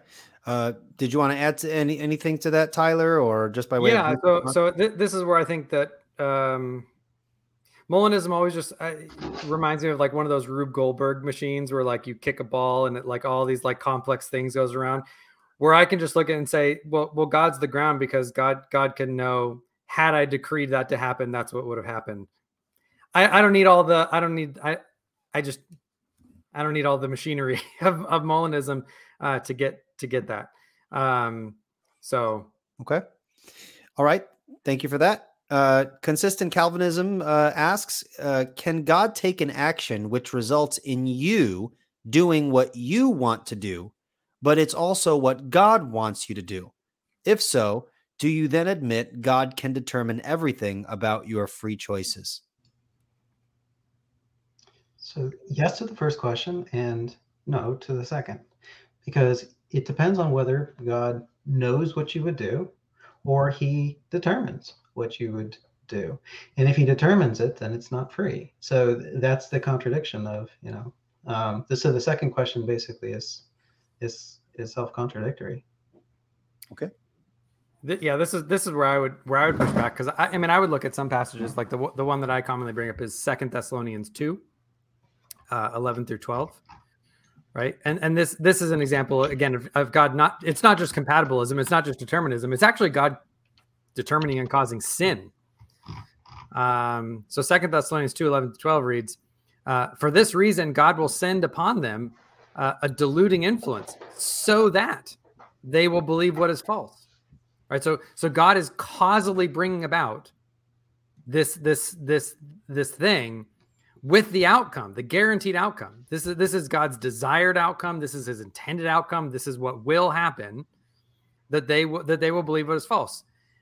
Why does he do it? And the text tells us in order that they all may be judged who did not believe the truth.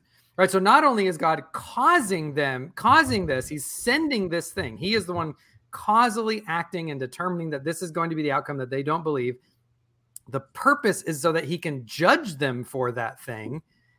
But he also gives the condition on the backside. Why, why are they being judged? Is it because God determined them to do it? No, he tells us. But they took pleasure in wickedness. Right. So so you you in, in that one statement, you have God is causally determining, he's intending this outcome. It's an evil outcome. It's sent. So that whole like, well, well, does God determine the, you know the sin that you take because that would make God evil? Like those objections don't work because we have all kinds of biblical examples where God does this. God causes, brings about them to do something evil so that he can judge them. And it's because they loved evil, it's because they love their wickedness right so so you just you just have all of those all the things in, in conjunction in one verse that just that that just is compatibilism that just you know that that there's no libertarian freedom in there at all okay uh John Cranman uh, strikes again with a super chat. Thank you so much. Uh, Tyler, if compatibilism is no less deterministic than hard determinism, then what is the distinction with the difference? In essence, what's the difference between soft determinism and hard determinism. Yeah, so that, that's like asking if a stroke and a homicide are both equally fatal, then how are they how are they different? um, because means matter.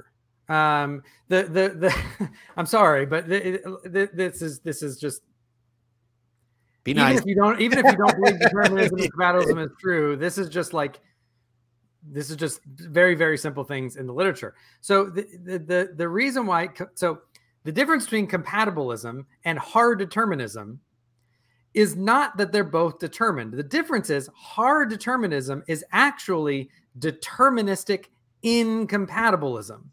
So yes. the difference just is compatibilism is that determination and freedom is that are compatible sufficient for responsibility whereas hard determinism is that determinism is true such that you are not responsible for your actions in a morally way you are you maybe you're responsible simply because God says that you are, but it's not actually this type of this type of um, the type of responsibility and the control condition that we're talking about in the literature. Maybe there's some other reason why God holds you to to accountability, but it's not this type of uh, you know uh, freedom preserving responsibility. And I think also just to add, um, and even if you think soft determinism is not sufficient, doesn't demonstrate the compatibility that's irrelevant as to knowing the difference between the two types. So you need to right. know the claims of both. So whether you disagree with soft determinism and hard determinism together, you say, I don't see a difference. Well, definitionally, there is a stipulated difference, whether you agree with it or not. So right. And, and if you thing. and if you want to say there's no difference because neither of them are uh, are, uh, are are free will preserving, because one just denies free will flat out, hard because it's incompatibilism. It's it, it's it's libertarian incompatibilism says they're incompatibilism, but you're free.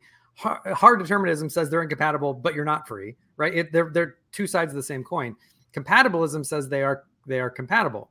Now, you may want to argue that determined that, that compatibilism entails that you're not free, that, that, that there's something about the relationship such that incompatibilism is true. But you can't say that definitionally they just are the same thing and you can't you, you'd have to give uh, what's called an independent reason right? You can't just say well if compatibilism is true then it's deterministic therefore you're not free because all that does is saying if i assume incompatibilism if i assume that something is determined then it's not free then therefore compatibilism is false right well, that's not going to be convincing to a uh, to a compatibilist because all you've done is beg the question of incompatibilism. You need to give an internal critique or an independent reason why we ought to think that that that that incompatibility lies even within the confines of, of compatibilism. That's just how internal critiques work. All right, uh, Dan, did you have any thoughts on that? Uh, do you agree? Disagree? Do you agree on the surface, but then in your heart you think? yeah, but I don't think compatibilism is actually compatible. yeah, you guys just need to repent of your heart determined. No, uh, no um, so I guess I'd say, yeah, sure. You, if you read Vihvelin, you know, who's a compatibilist, it's going to be very different than, I guess, Pereboom or something like that, who's a hard determinist. And you, you just, you know, just reading a few chapters, you're going to pick up on that, that, that sort of thing, you know. Um, so maybe uh, Sam Harris would be another um, you know hard determinist. And yeah there's a there's going to be a difference in jump off the page. Now are there certain certain questions in which it probably doesn't make that much difference? Sure. I don't i'm not so sure it, it uh, let's say for example in the question of theodicy or you know god commanding the impossible or that sort of the question yeah you know when it comes down to um, the author of, of sin question or things like that i it, it probably doesn't make a difference because determinism is determinism is determinism. Okay, I'm just going to now just modify things. I know that when I ask a question, I usually give both sides to respond, but just for the sake of time and we want to get to as many questions as we possibly can, I'm just going to ask the questions and whoever wants to answer it just answers it and then we'll we'll move on, okay? All right. So, um uh Jet Morgan Bork asks If we have libertarian free will with regards to evil and good as believers, how is a state of sinless perfection not possible unless it is a possibility in your framework? Uh, I suppose that's a question for Dan. Mm. yeah, that's a good question. Uh, I'm not sure that. Wow. That's a that's a really tough question. I think I like the way Aquinas answered it in that in each individual action you can do the right thing, but when you look at the collection of all of them, it becomes impossible. But you know, I'm not 100% sure I've got a clean cut answer on that. It makes it sound as if theoretically it's possible to be sinlessly perfect. And you know, I don't, I don't think that's the the, the right answer either. I don't think that's necessarily the case. So, to be honest, uh, Jeff, you've got a really good question. Um, I suspect Aquinas is in the right neighborhood, but I haven't nailed that one down yet. I think that's one of the key questions that Guillaume Bignon asks as well, um, at least something along those lines. So it is definitely well, a question that is in the literature I, as a as an objection. I could help Dan. I could probably help you because I because I actually don't think that I, don't think this is actually a strong objection for a historic Arminian, right? Because you hold to total depravity, right? So it, it just seems it seems to me that you could say, okay, well, prior to the fall, sinless perfectionism was possible, but given the fall, right? Because you, you've already said that that libertarianism, you you can have you know kind of this this ability of contrariety, but all the options are bad. Um, and so so sinless perfection is, is it's still impossible because even though I could choose between a range of options, none of them are good options. They're all going to be tainted with sin. So I, I don't have the ability of contradiction, right? So th- this is this this is where this is Guillaume's question though. Is Guillaume comes back and says, okay, and, and I think this is Edward's question that Guillaume is, is regurgitating or, or fine tuning, which is, yeah, but there's a single command to be holy as your father is holy. Um, and you don't seem to have the ability to keep that one. Uh, and, and so, it, it, so, so I think he's going to. I think the out for the sinless perfection is well, you're a historic Arminian. You agree with total depravity, but uh, but I'm st- I don't think that resolves Guillaume's question. Yeah, so uh, I apologize. I know you're moving faster time, but so that would apply more to unbelievers in a pre-regenerate state. And I would just say, yeah, you cannot uh, uh obey the God's law, um, especially not without God's grace.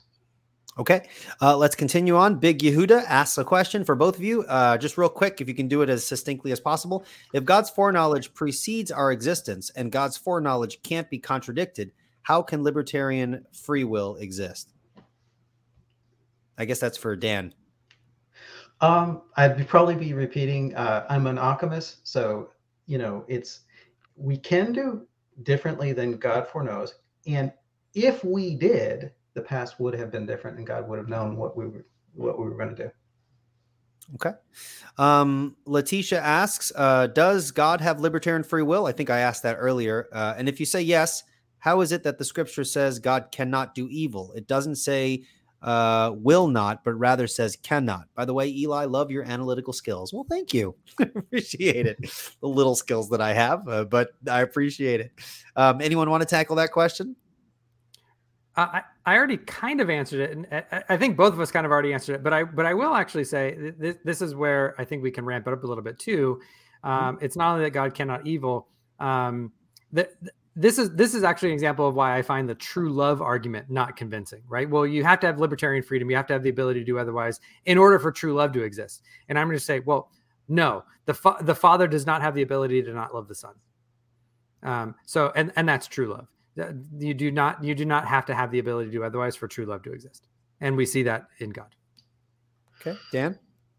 Yeah, so I do think God has libertarian freedom. I think it's right there in Genesis 1 1 and also passages where he has alternative possibilities, like in Exodus uh, 9 15, where he says that um, he could have destroyed Egypt already if he had wanted to. Um, so I guess, um, so I, I would say yes to that first question.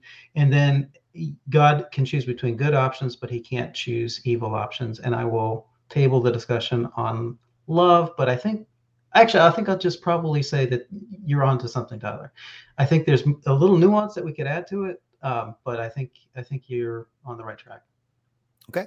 Uh, Jacob Glass asks if, in a libertarian view, if God knows that a person would never choose him, why would he need to harden them? Anybody? That's up for anybody who wants to take it. So, in my view, that the hardening takes place by a subtraction of grace rather than God positively inspiring evil into the person or something like that. So it's it's the exception that proves the rule, right? So there is prevenient grace, and God um, removes that to accomplish a specific purpose at a specific time. Okay. Uh, another one from Jacob. Uh, if a scientist knew if he released a virus, it would kill millions, wouldn't he be in some way responsible for it? Isn't this militiaman view? That's what it says. God knew and still chose to create anyways. It's up for anybody. Maybe he means the Molinist view. Perhaps. Yeah, it could be. Um, so I guess then I'll I'll I'll take it. So yeah, so Molinism isn't a get out of jail free card. Yeah, so if God is using middle knowledge or Molinism in in a um, inappropriate way, then um, yeah, so so so that's true. I think the bullet bill analogy that um, who is it, Greg Weddy uh, puts out shows that point nicely.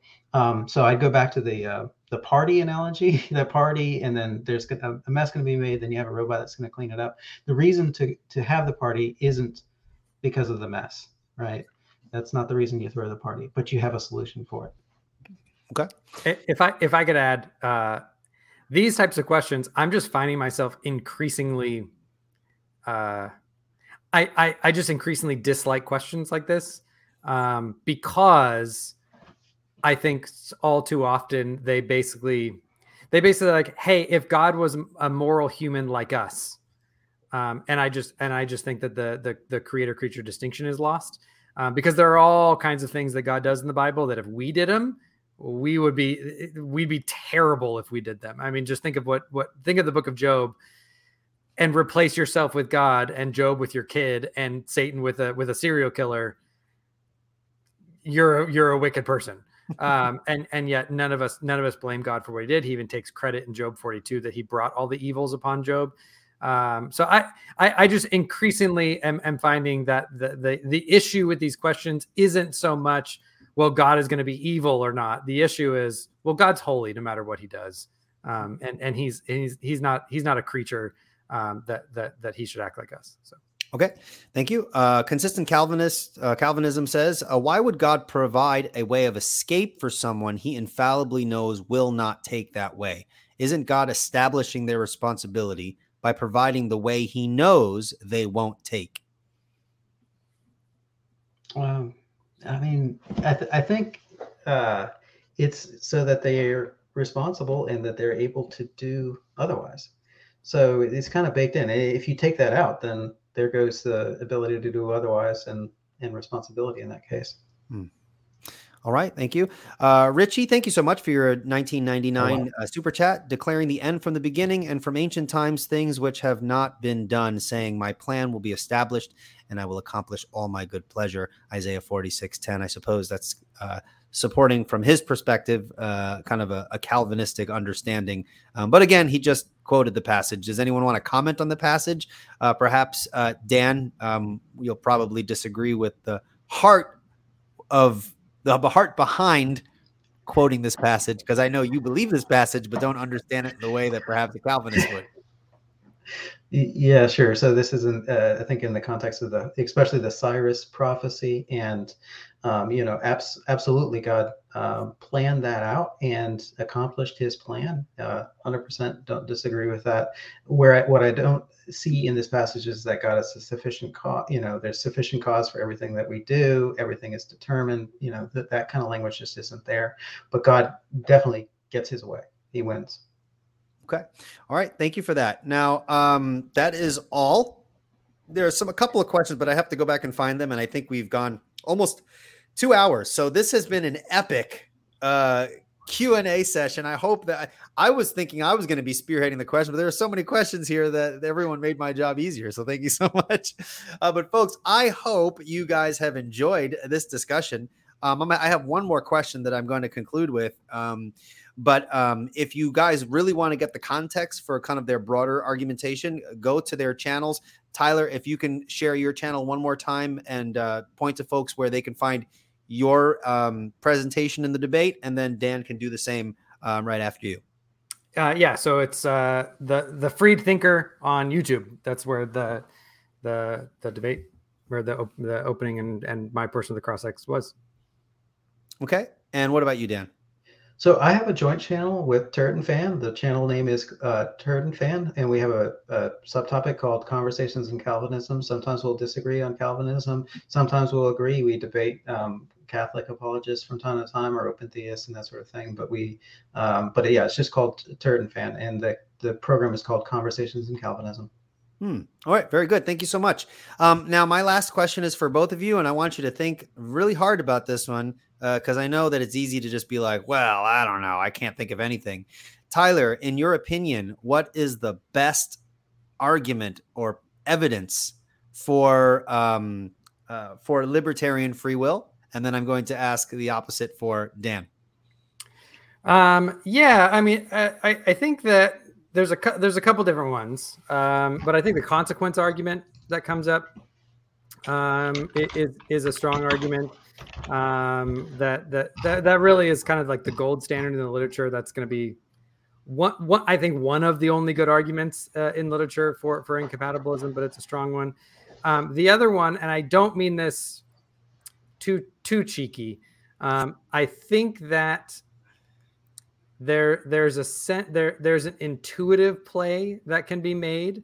Um, I don't necessarily think that's a bad thing to happen, but I think it it um, it plays to the their own side, right? So if you already kind of have this intuition that you have libertarian freedom, then the arguments about you know, well, well, don't don't you just you know that you have this intuition that you you you choose otherwise um, is going to be very very strong um, to people that already share that intuition. I think that's going to have a very strong um, kind of compelling force to it. Okay. And Dan, uh, what do you think is the strongest argument for uh, a uh, a Calvinistic, compatibilistic uh, understanding of determinism? So uh, this is Daniel eleven thirty six. Um, the king shall do as he wills. So the king is doing what he he wills. So it's a, it's a volition. He shall exalt himself and uh, magnify himself above every God, and shall speak astonishing things against the God of gods. He shall prosper till the indignation is accomplished. For what is decreed shall be done. Hmm. Okay. I'm not saying that there's not explanations for it, but I think it's uh, it's one that requires a lot of attention. Sure. Excellent. Well, uh, there's one one question here, just so people are curious. Is one uh, Keith is asking, Eli, are those Van Til books on your shelf? They most definitely are. Uh, of course, I'm the pre. Look, I told you, I have a Bahnsen coffee mug. I'm the presuppositionalist guy. Of course, I'm gonna have some Van Til in the back. What's wrong with you? Uh, no, I'm just kidding around. Uh, Dan and Tyler, you guys did an excellent job, and I know folks are gonna go back and watch this uh, in, in kind of more closely. There's a, a lot of ground that you guys covered, but again, folks, I strongly encourage you to check out their YouTube channels for uh, those other segments of the debate. It's better if you watch it all together. But of course, uh, this discussion has been uh, super uh, fun and exciting. Both you guys are very intelligent and know your stuff, and I'm sure folks who have been listening have been uh, greatly benefited by by giving their time here and joining us. Are there any last words you'd like to say before we close off this live stream? Either of you. Thank you. I Thank appreciate you so it, much. both, both of you. Well, I hope I did an okay job moderating this informal discussion, and I hope uh, you guys uh, felt like I treated you guys fairly, and um, I had fun doing it. Thank you for having me. All right. Well, that is it for this live stream, folks. Thank you so much for listening. If you like the content, please share, uh, give the thumbs up. The little heart uh, hearts make me feel nice. I feel nice inside when I see someone loves a video, um, and and hopefully, um, just ultimately, I hope you guys are really finding the content useful. So that's it for this live stream, guys. Take care and God bless. Till next time. Bye bye.